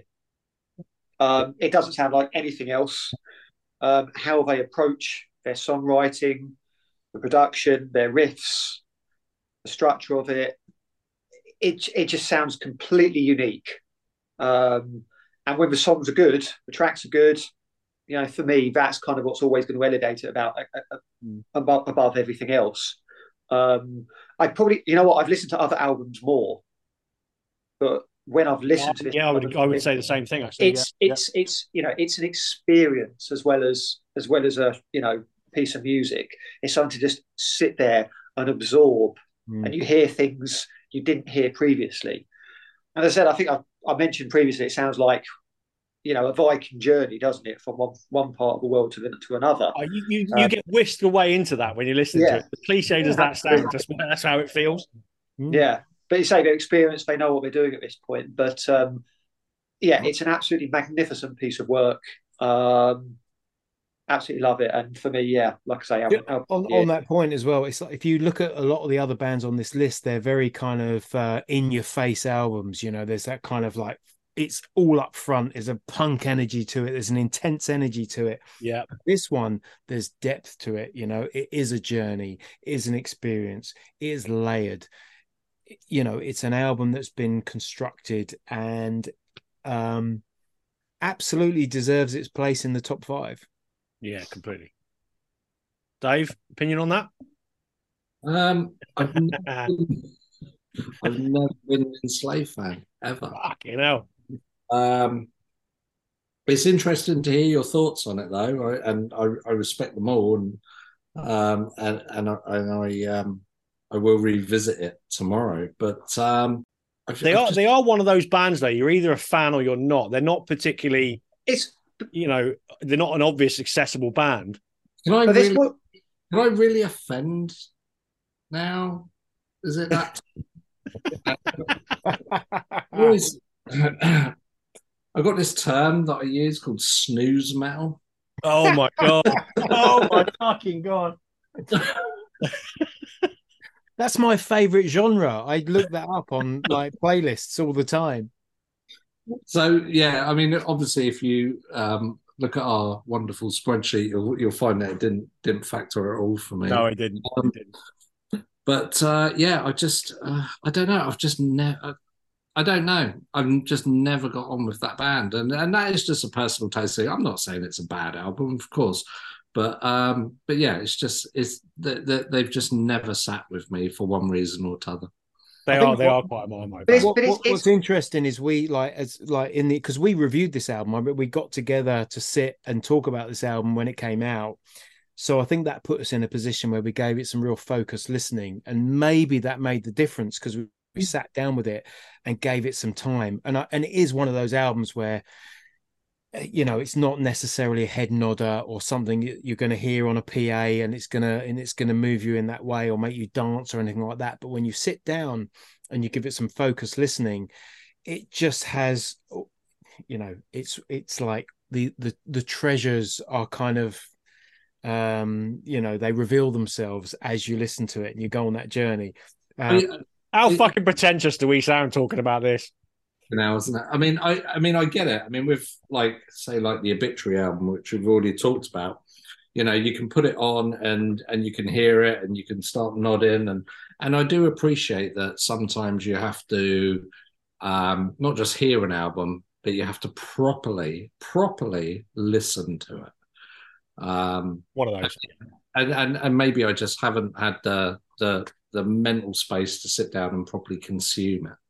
If you know what But, I mean. but it, it's interesting you say this because I think when I when I wasn't too familiar with the band and I heard the singles earlier this year or late last year, they they were fairly they connected very quickly.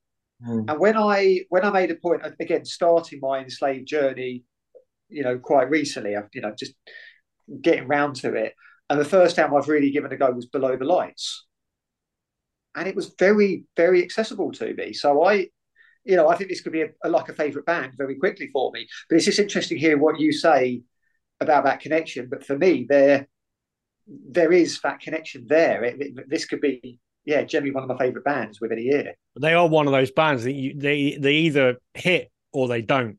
Yeah, You know, so there's very little middle ground. So, um, but uh, you know, the majority of us loved it anyway. So we won't listen to Dave's opinion. and a great arc as well as a band. Like you can go back to the early career and just hear some really fucking raw black metal. Yeah.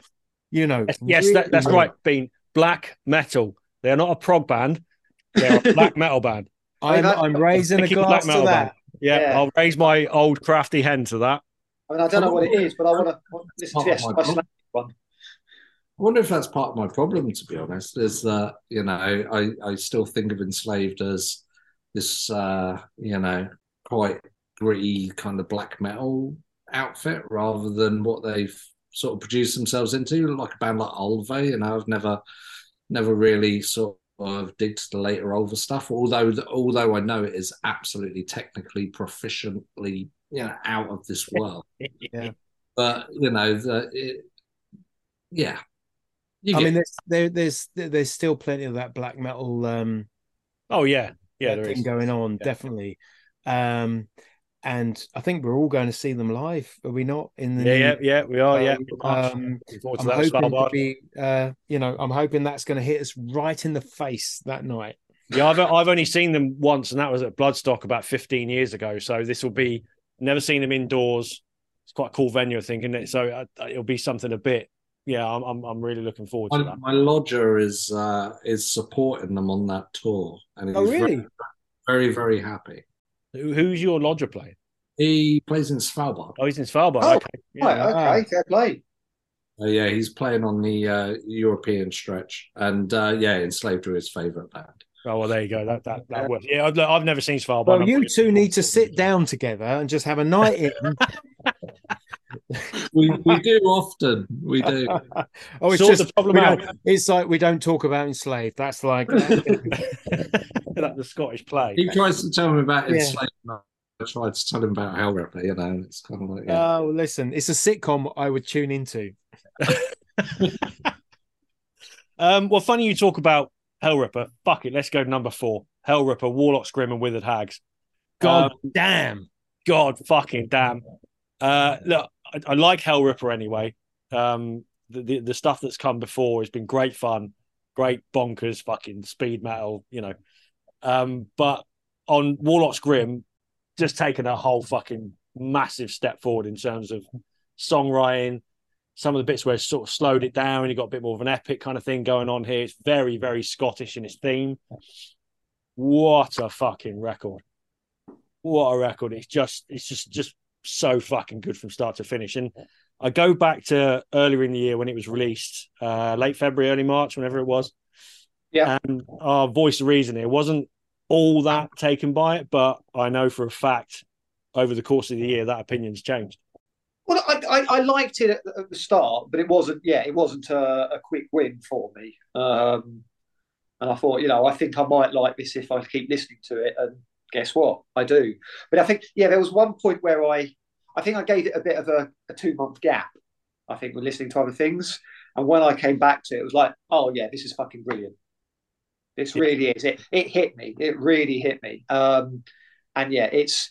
I mean, you know, the stuff I the, the two singles that they played already, I'd, I'd really liked, and certainly I'd seen the depth and the um, progression since the, the earlier stuff. Um, but yeah, coming back to it, second half of the year, yeah, what an album! Absolutely, yeah, it's furious, but lots of melody there.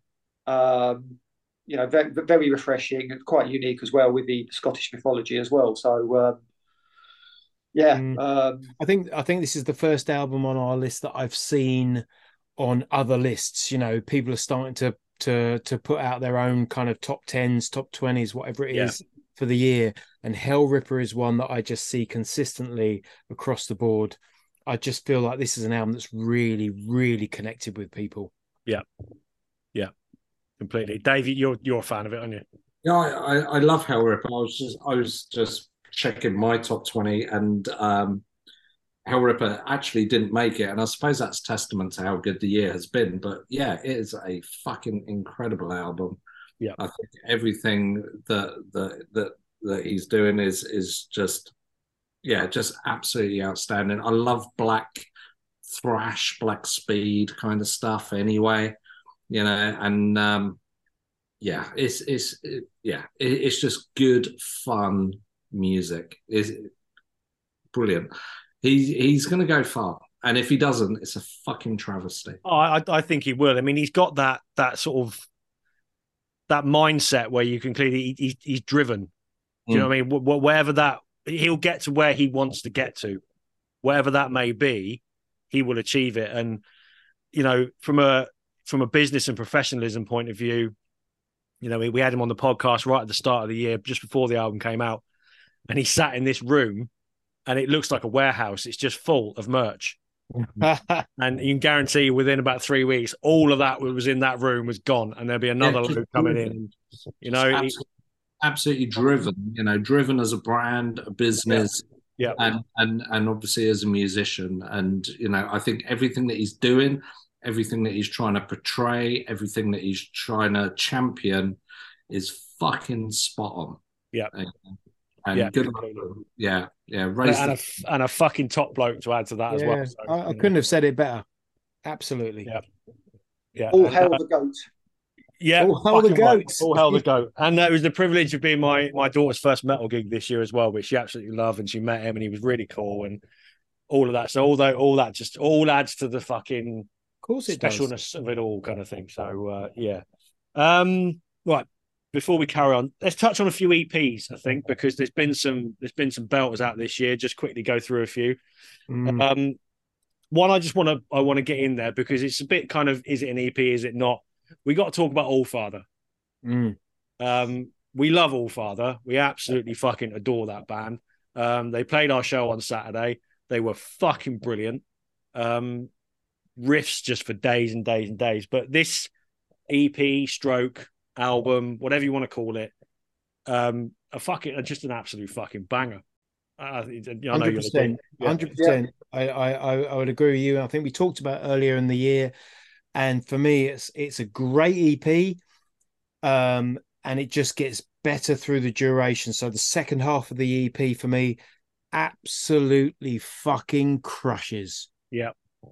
Yeah. Heavy as fuck. There's some great melody in there, great riffs, hooks. And you know what? Live, they were fucking brilliant. They was absolutely Yeah. fucking the guitar tone that came out of that man was just unreal. Oh yeah, I mean, I, I was, I mean, I was shocked at how that venue accommodated them because, Yeah. like I say, not a gig venue, but even with earplugs, it was just a brilliant guitar sound. Yeah, it was phenomenal. Um, such such a cool band and great guys as well. So Yeah, Listen, Yeah, I, no, I happen, no, I love I that. to know All Father are a band that take their guitar tone very seriously. as they should. Mm.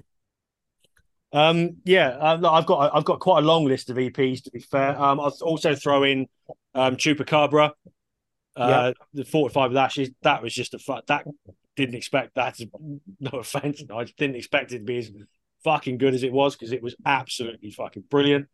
Um, and I can't wait to hear what what Nige and uh, and Heather do next because that was a really high standard to kick things off with. Um, yeah, just just a fucking monster.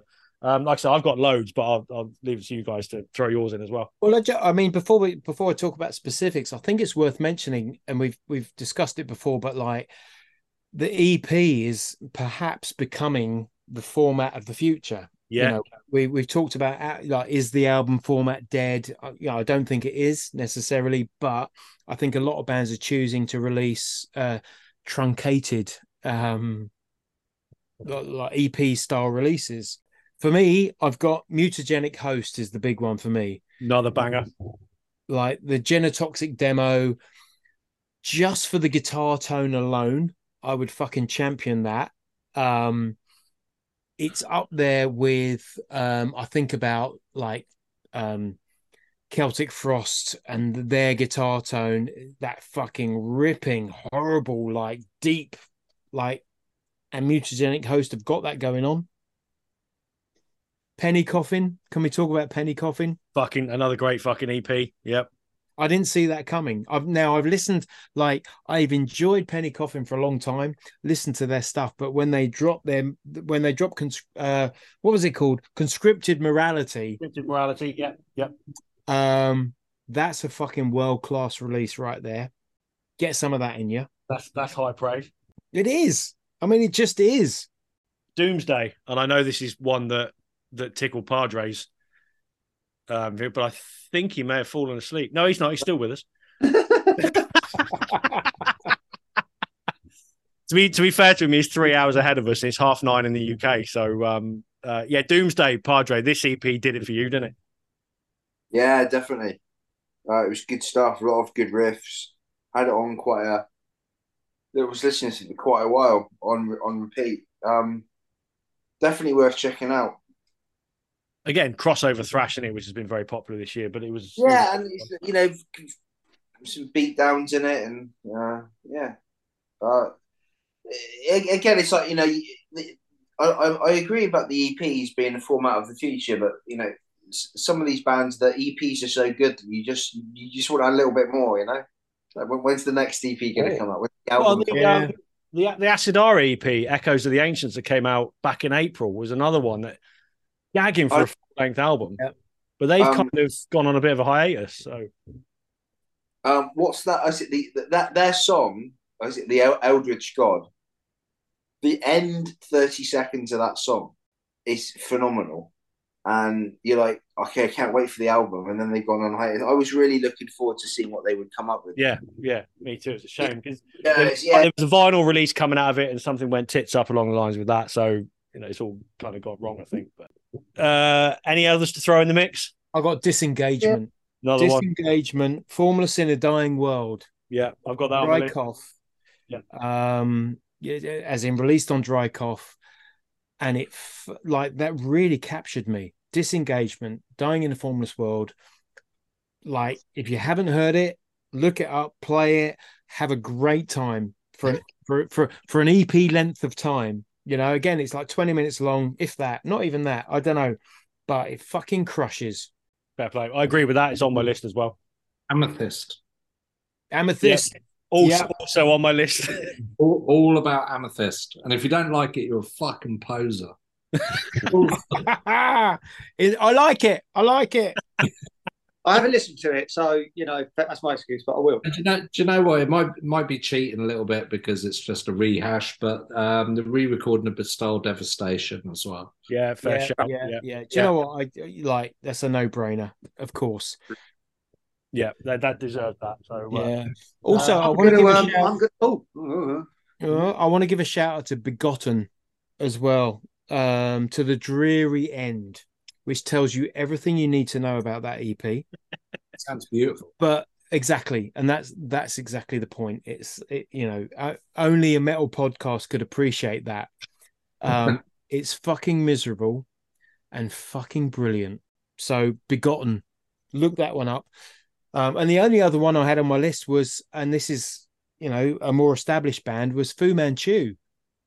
Um, they put out a million miles away, so which was the third um EP in a in a kind of 30 year celebration that they did.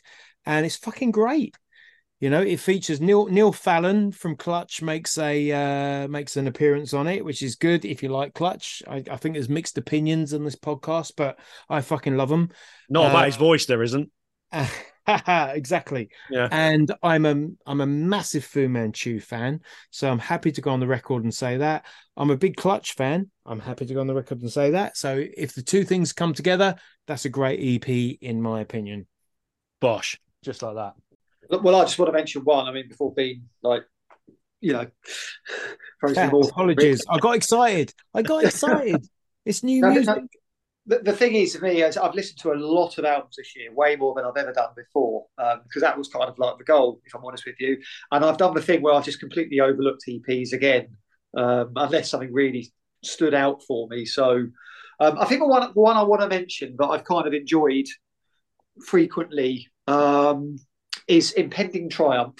The, the Manowar album that wasn't quite Yeah. Man of War, but should have been Manowar. Yeah, the, the one with the uh, sort of Frank Frazetta-ish kind of um, EP cover. But yeah, it, it, it's epic heavy metal, very very Manowar-ish. But you know, there, there's a bit of a metalcore vibe, but there's also a bit of a sort of punk vibe there. I mean, you got one track that sounds like I don't know Manowar covering covering AFI.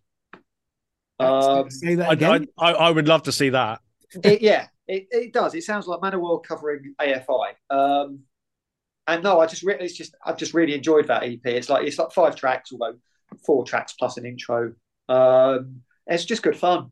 Really. I'm sure. I'm sure I saw that in Dave's shop when we were in there. It was, yeah. I yeah. should- I should Yeah. pick it up, That's on, honest. um, that- that's on Jawbreaker Records from Sweden again, and yeah, I complete, completely agree. Absolutely fantastic. There you go. Yeah, I, I'd forgotten about that one. To be fair, that wasn't on my list, and I do remember very much enjoying it. Um, right before we go, before we go and do the top three, um, we did this last year, and I think we're going to end up doing it every year. Um, Bell End stroke tit of the year. It's, there's, there's probably a default for this every year, to be fair, but just in case anyone wants to throw anything else into the mix um, that isn't Dave Mustaine, uh, the floor is yours. But you, you didn't put this on the advanced thing. I don't think I, was, I would have thought about it. I've not. I've not thought about it. I'm trying to be positive. Well, look, you know, you, you've you've got to have someone being a tit, haven't you? Um, and and for me, it's just Dave Mustaine and the whole. Oh, look, Megadeth are going digital. Look at us, and yeah, you're Well, three this is, years too this is late. an interesting point because I thought I, I I thought Dave and Megadeth had had redeemed themselves with their Bloodstock appearance, which was which was great. yeah, it was. Absolutely Yeah, fantastic. yeah. Um, but then late on, we get this announcement from Megadeth, the Megadeth camp, that they're going digital. It's like, well, what does this mean? And as far as I understand it, it's just NFTs. Yeah, pretty much. Yeah. yeah. like which um, am i wrong in thinking this is just a kind of of a dying thing that was popular once about 18 Yeah. months ago Basically, yeah. it's been proven to be a waste of time and no one's making any money and it's a little bit shit and dave suddenly popped up and gone we're going to champion this it's a revolution. like can anyone explain it any differently i mean what am I No, no, you've, you've nailed it perfectly. He's about 18 months, two years too late to a terrible thing. Yeah, so there you go by default. Uh, Dave, got anything to add? so is that two years in a row we, we like, yeah, yeah, and- yeah. It'll, it'll end up just being the Dave Mustaine Award for Tit of the Year. No, I, I, I, I, I've got a bell end of the year, but I can't tell you who it is. Uh, but no you Okay. can no, I can't. I really can't. Um, but by default, um, it's um, yeah, it's got to be Big Dave. It's always it's always going to be Dave Mustaine. It'll be Dave Mustaine until Jon Schaffer res- resurfaces, and then we'll uh, we we might move on for there. But um, Is he not? Are we still looking for him? Yeah, I think we, well we may as well be. No one knows where the fuck he is. I think he did turn up and did some sort of deal because he's dropped off a news cycle, I think. But well, I think he's. I think they're going to. They're about to sentence him or something, but I don't know. I've lost track. Yeah, he's- you're right. until until he enters the NFT market, I think he's safe. But let's do top three. So we may as well. Um, in the nitty gritty now. I'm Could be excited. anything at this point. Fucking where we've been. Um, right, number three. Uh, this is one for Dave because I wouldn't have heard this band if if Dave hadn't been championing them all across social media. We had them playing in the shop as well. Um, and it's just a fucking wonderful album. Um, Witch Hazel, Sacrament. I can't speak highly enough of this band. Um, when I first heard them, it just brought me back to 80s metal. It brought me back to Iron Maiden, brought me back to, you know, proto metal, Wishbone Ash, and, um, but just the riffs, the the melodies, the chorus, literally everything. I, I cannot speak highly enough of this band. This band were my number two on my list. Hmm. Um, they played in the shop, uh, and then later that night they played down at the Griff, just down the road. Um, I absolutely fucking love them. I cannot say enough about them. They should be massive, absolutely massive. They are fucking fantastic. Get off the fence, Dave. well, listen, just as just as an extension to that, I saw them live this week. Uh, well, just at the weekend, and they fucking nailed it. Yeah. Uh, you know, we saw them at Bloodstock. Uh, great set. Really enjoyed it, and then um, saw him live supporting Green Lung, uh, which again was an immense set. I mean, Green Lung fucking nailed it as well, but but Witch Hazel supported amazing. Perfect match. Perfect match. Green Lung and Witch Hazel. Heaven and hell, heaven and hell. Yeah, Right that, that that poster that was done with with the, the devil and it, that was it's just brilliant. Just just so fucking cool. Aesthetically brilliant.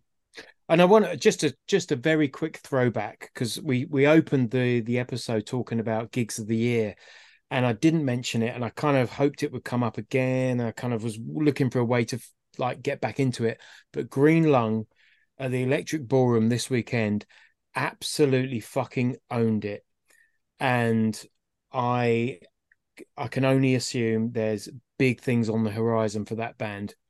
Like they put in a performance that was incredible. Green, Green Lung are going to be the UK's answer to Ghost. Absolutely. They, like, they- like I, I, I can like I completely subscribe to that. Green Lung are going to be a download headliner. Whoa, there you go. Oh, Listen, bloody hell. I you heard it here first. I would not be surprised. This is a band that are taking what they do really seriously. The music is great, the presentation is great, the performance is great. Um, I've seen them several times over the last. Uh, I mean, the first time I saw them, I, I was actually playing like we were playing a gig together in a shitty little bar um, downstairs in Hackney, and they were doing what they do, and they were good then. And then I've seen them just go from strength to strength to strength. And that's not just the albums. The albums have gone to, from strength to strength, and the performances have gone from strength to strength. And it's all came, culminated in this this band that are gonna fucking conquer the world. There Yeah. you go. So, There you go. Fuck, you heard it here first. Green Lung is download headliners. All right. Mm. Yeah, I, I, I think The yeah. reason I mentioned them was because fucking Witch Hazel supported them. They were fucking great too. Go on it in there somewhere. Get it in. Go on. Yeah. Um, Yeah. Voice of I- Reason, Witch Hazel. Yeah, absolutely. I mean, I, I honestly, I hadn't, I hadn't seen them pop up on Dave's, uh, Dave's feed at the time. I think when when it came out, it was on K-Man's list. Never heard of them. Saw the description, thought, ah, probably should give them a go. Really, loved it straight away. Like the harmonized guitars just plugged right into that that particular spot in the cortex, which just yoinks me right in. And I listened to listened to that album on the morning walk before work, and I pretty much WhatsApped you straight away and went, "Oh my god, this is amazing!" Yeah. And, and did anyone know this? And yeah, got got the positive feedback. Not a bad song on the album. So organic, flows beautifully. Um, you know, it, it- technical, musical, decent enough. Uh, their aesthetic is there. Very Um, cool. Yeah, they very- got they, they've got a unique look. Yeah. Yeah, I mean, like I said, I mean, I've said in the past, the seventies kind of stuff doesn't quite grab me as much as the eighties kind of stuff. I mean, we're talking about Green Lung there. I do like the album, but it's it's much further down my list actually. Um, I think there's there's songs there that don't quite do it for me, but others that really do. Um, but like I say, it's it's Witch Hazel. It it just does it for me. Um, it's my number four this year. It's an absolutely fantastic album. Yeah, yeah, it is. It's, it's great, and, and and another British band, um, which look, I, I I dropped in a little thing for us, just any other business wise, and that's one thing I want to point out is what a great year it's been for British heavy music. Yeah. You know, we, we've all got loads of British bands in through our our lists, and there's plenty on that aren't on our list that, that other people have, have mentioned as well. But it's been a fucking great year for British heavy music. Amen. Just phenomenal. Um, and I'll, I'll be surprised if 2024 is any different. So, um, right, number two. Now, Number two. number two. Um, if ever there's a fucking Marmite album, it's this one. Number two sounds like a, an insult from the off, doesn't it? Well, it well to a lot of people, this this album was an insult, but it isn't to us. We we look, we love it. and everyone everyone on our list has it in their top top 20 top Yeah, it's it's the what it's the one that everybody covers. And look, look, it's Metallica 72, 72 seasons. Like I said, it's a Marmite album. So many people have gone. You've had everything about Metallica this year. Oh, fuck that. It's not Metallica anymore. It's too long. It's fucking shit. It's boring. Uh, whatever, all the negativity, whatever you want to say, but we all love it. I mean, me and Bean went to uh, cinema in Hackney to watch the whole sort of preview thing, go through the album, listen to it, and you know we went and had a bit of a debrief over a couple of beers afterwards, and straight away, weren't it? We Just a couple of beers. just just one or two. five or six. on a on a Wednesday. Um, like I said, man, it's been it's been the year of the midweek piss up. yeah, yeah, um, Too yeah. it much metal. that. Too much metal mid. Too much midweek metal. Too much midweek. Nah, you could never have too much midweek. Now it's No, fucking I'm- Thursday it's an now. oxymoron. It's an oxymoron. Don't worry about it. Ignore me. But no, it's for me. It's a band back on form, enjoying playing their music. I, I just I just fucking love this album, and I know you lot do as well. I I- I, I alluded to it earlier with with Obituary, you know, um, saying there's another band on our list that just sound like they're just having fun. Yep. This was the band I was talking about. I I've been a Metallica fan from day one. They they're the hardest fucking band sometimes in the world to defend. Uh, I'll defend them to the fucking death, and um, I th- I think this album is just fucking brilliant. Some people have said it's too long. The more I've listened to it, the shorter it gets, and um, yeah, it's just brilliant. I love them. Yeah, I, fu- I, I, I fucking stand by everything you've just said, then, Dave. I think it's amazing. And and on the point of it being too long, I've never felt that. I like it. Just it it flows. I put it on, and it's just fun all the way through. It's just riff after riff after riff, and it's all played with enthusiasm. Yeah, Yeah, it's it's effortless. It sounds like a band who they know exactly what they're doing, and they're just getting on with it. There's there's no pretension, there's no contrived. It just sounds effortless and natural. And like I say, you've got riffs there, original riffs, um, and yeah, damn good album. if you could all pick a favorite song from it, I reckon we'll all. I, I reckon all four of us will have a different song. I don't know about Padre because I think he's Oh. asleep, but I'm I am really partial to, for obvious reasons, like an Iommi styled riff. So for me, you must burn. There's an outro riff. It kind of comes in like just before the solo and just after the solo. That is pure Tony Iommi, and that for me is the riff of this year. hello, fucking hell. All right, um, Dave, favorite track. Um, just looking at it now, Room of Mirrors. It's that you know what? it's that twin harmony guitar at the end that's super Iron Maiden. Down it, down it, down it, down it, down it. It's just Yeah. fucking. It sends shivers up my spine. It's beautiful. There you go. Voice Arena. Um, yeah, I don't know, but I I, t- I think maybe Don't ruin it. All right, all right. No, no pressure. I think at a push, probably screaming suicide, just because the riff that Powers Reverse, you know, that main riff Yeah, after yeah, the that's intro. one. yeah. Ah, hey, what a riff! Yeah, Um, for me, it was Inamorata, the last song. you know that. Mm. Um, it, it's it's one of my favorite Metallica songs, probably since the Black album. To be honest with you, um, I know it's long, but it, again, like the album, it doesn't feel that long, and it just all that sort of that spacey Sabbathness that goes all the way through it. It's just, it's just, I just love it. I just love it. Absolutely fucking love it. So, look, there's a reason. Like like Andy said, it, was the one album that we've all got on our list. Every single one of us, all 15 of us, or however many of us there are now.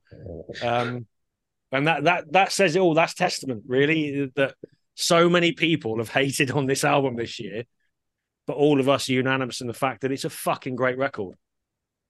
I um I I did the launch for it here, and um, it got to probably six p.m. and I had a guy come in here who works at local HMV, and he came down here to buy his album here. Good man. fucking, Like I, man. I'll drink to that. Fucking hell, that's great. He said to me that um, at midday, HMV get their um, nationwide sales figures through. And at midday, it had outs- out outsold any other album physically that HMV have stocked in the last seven years. Fuck yes, I love that. Out. Yeah, drink to that. If I had any beer left, I would. Makes me happy. It it it, it does, and and it's and and that says it all. That there's all this hatred and all this nonsense that goes around Metallica, and always will. But things like that means they still they they they just it's it's a min- it's a minority in it. Keyboard Listen, warriors, listen, and it's a they, they say nobody hates Metallica more than Metallica, Metallica fans. fans, yeah. Right. But that's you know, but, yeah, but, that, but that's that's not that's not true. I think we've got to remember No. the shouty the shouty people always talking bollocks are a minority. And it's because completely. of a minority that and it's the same in politics, it's the same in any subject. The ones with uh, the most negative opinions, they're a minority, so they have to make themselves louder to make make us all feel they're Yeah. the majority. And they're not. And I think most Metallica fans love this album or really like it at, at, at, at worst. Yeah, Yeah. I think you're completely right. But what matters is we love it, and um, it was uh, it was close to being our album of the year. So happy days. I'm I'm I'm happy for them. I'm happy the fact that they've gone out there doing these enormous stadium shows. Fuck knows what kind of money it's been grossing around the world, but look, fill their boots. They haven't got long left. I like I, I, went in and I did the whole I did the I did the double in the cinema. Oh yeah, was- yeah, you did. Yeah, yeah. which was a weird thing to do. But what a fucking experience, you know, whatever they're doing on stage, you feel it through the cinema screen, you know, it transcends what they're doing live. And I had a great time. Right. In the Abyss, album of the year. I, to be honest with you, I think if you've been listening to this right the year, you're going to know what this is. We reviewed this album prior to release back in the summer. Uh, we had the singer and bass player on for a chat as well. Um, fans of this album, this band's previous record, but this one, we look, we were looking forward to it. We hyped it a fair bit. Um, high expectations, and that's always dangerous when you've got high expectations for a record. It, it might fall flat, but this definitely didn't. Um, and I know for the majority of us, not necessarily all of us, but certainly for the majority of us, this was just an absolute fucking masterpiece. And again, another British band, Urne, A Feast on Sorrow, one of my favorite metal albums in the past 10 years. Absolutely fucking blew me away. This did just a stunning, stunning piece of work. Hands down, quality, absolutely amazing release.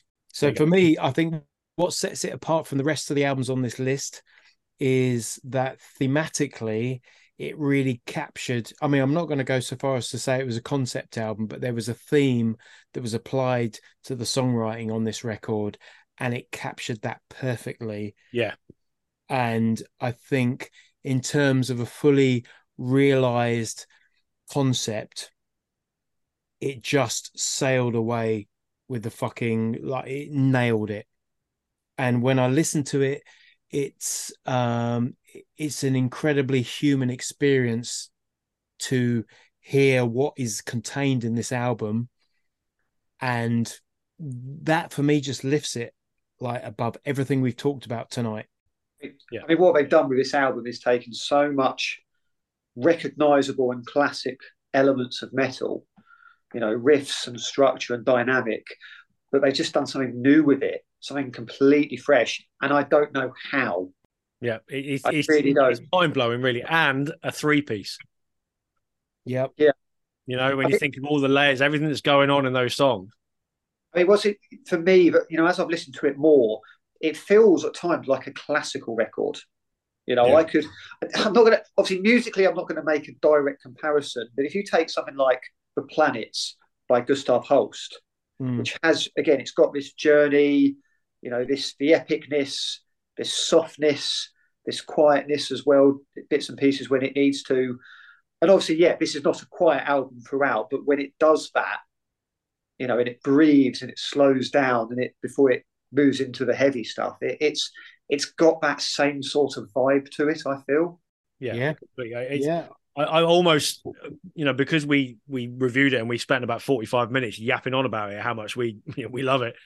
Um, I, almost sort of lost for words of how much this this is the one album, right? And this is going to sound really fucking naff, but I've put this on, put the vinyl on, and I've sat cross legged in the middle of my dining room and listened to it, doing doing a bit of work on my laptop, but just like just just fucking just sitting there listening to it, and it's it's that kind of album. It's just every time I listen to it, I hear something different.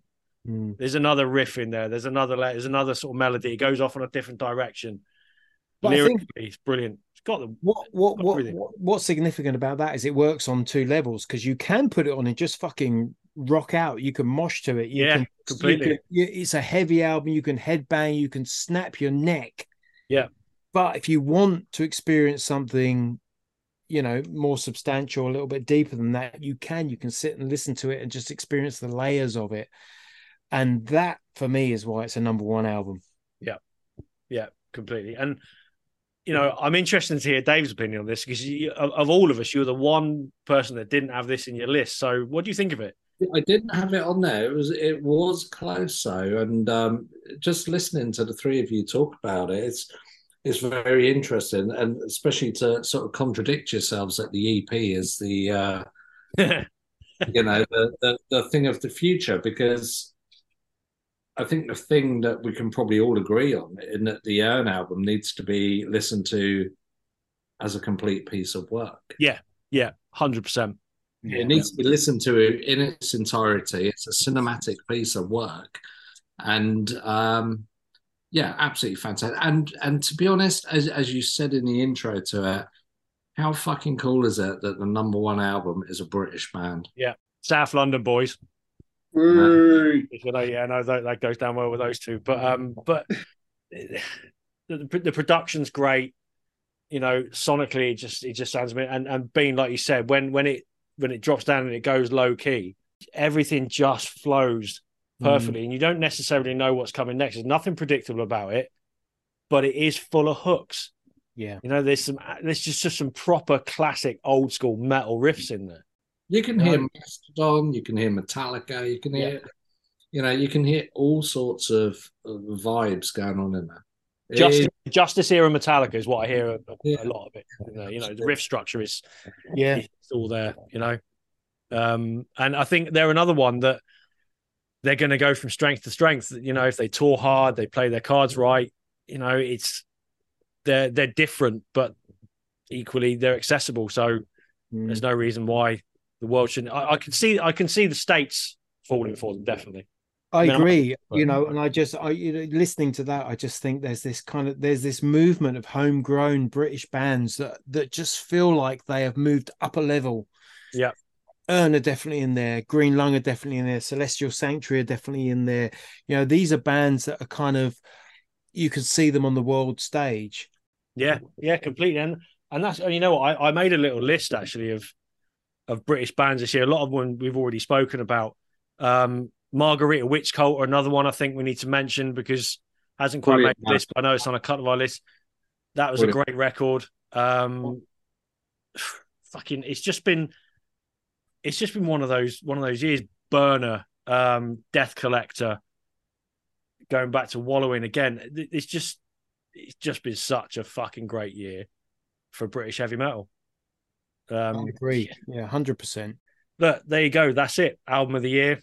Um, like I said, if you've listened to us before, you're probably not surprised that's what it is. But it's just, I, I, don't know. I'm I'm still blown away by it even now. Every time I listen to it, it still flicks that switch, and I'm disappointed I'm not seeing them on Saturday. But I'll live with that. I'll catch them again.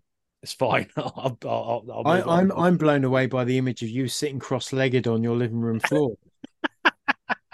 Just in his pants, I bet. In his pants. Well, uh, that that's the version that I had in my head. It was definitely pants and not much else.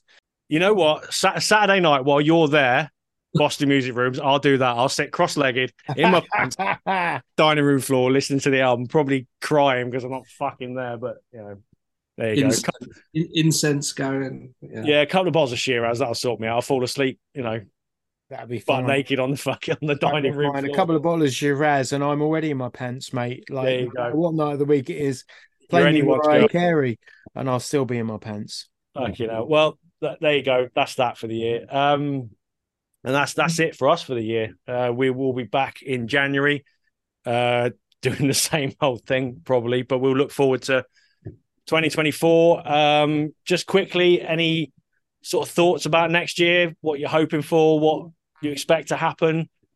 Big releases and trying to think what might be out there. There's a Mercyful Fate album out next year potentially. That'd I be believe. Exciting. Yeah. Um, the one thing that's piqued my interest is is Zakk Wylde's ongoing like Zakk Sabbath project. Oh yeah, of course, yeah. That yeah. one has really got me excited for next year because I, you know, I've got the, the last release they did, the Vertigo release, um, was phenomenal. All right, steady on. Look, no, I'm look. Listen, I'm I'm being serious. It was phenomenal, and you know they've just announced that they're going to do what's it, Paranoid and Master Reality. Yeah, yeah. On like on a double. On double yeah. fuck, that's gonna fucking kick ass. Right, So new, new Judas Priest, hopefully, is going to Priest, yeah, yeah. Uh, new Anthrax will be at later in the year. New Testament as well. I think towards the end of the year. Um, so yeah, look, we'll um we'll cover that in more detail at the start of January, but we'll leave it there. Look, thanks to everyone who's listened to us over the last twelve months, all the new listeners, uh, all those that have listened to us right from the start. Um, a massive thank you to all the guests we've had, uh, to Bean for being part of the furniture now, Dave for giving up your evenings, for joining us as ever. Anytime. Padre for staying awake when it's clearly very late there, um, and Voice of Reason for bringing some uh, level of, well, reason to proceedings, I suppose. So, um, yeah, we'll be back first, first or second weekend in January. We'll look forward to 2024. But until that point, thanks for listening, and as ever, stay metal. Merry Christmas, you filthy animals.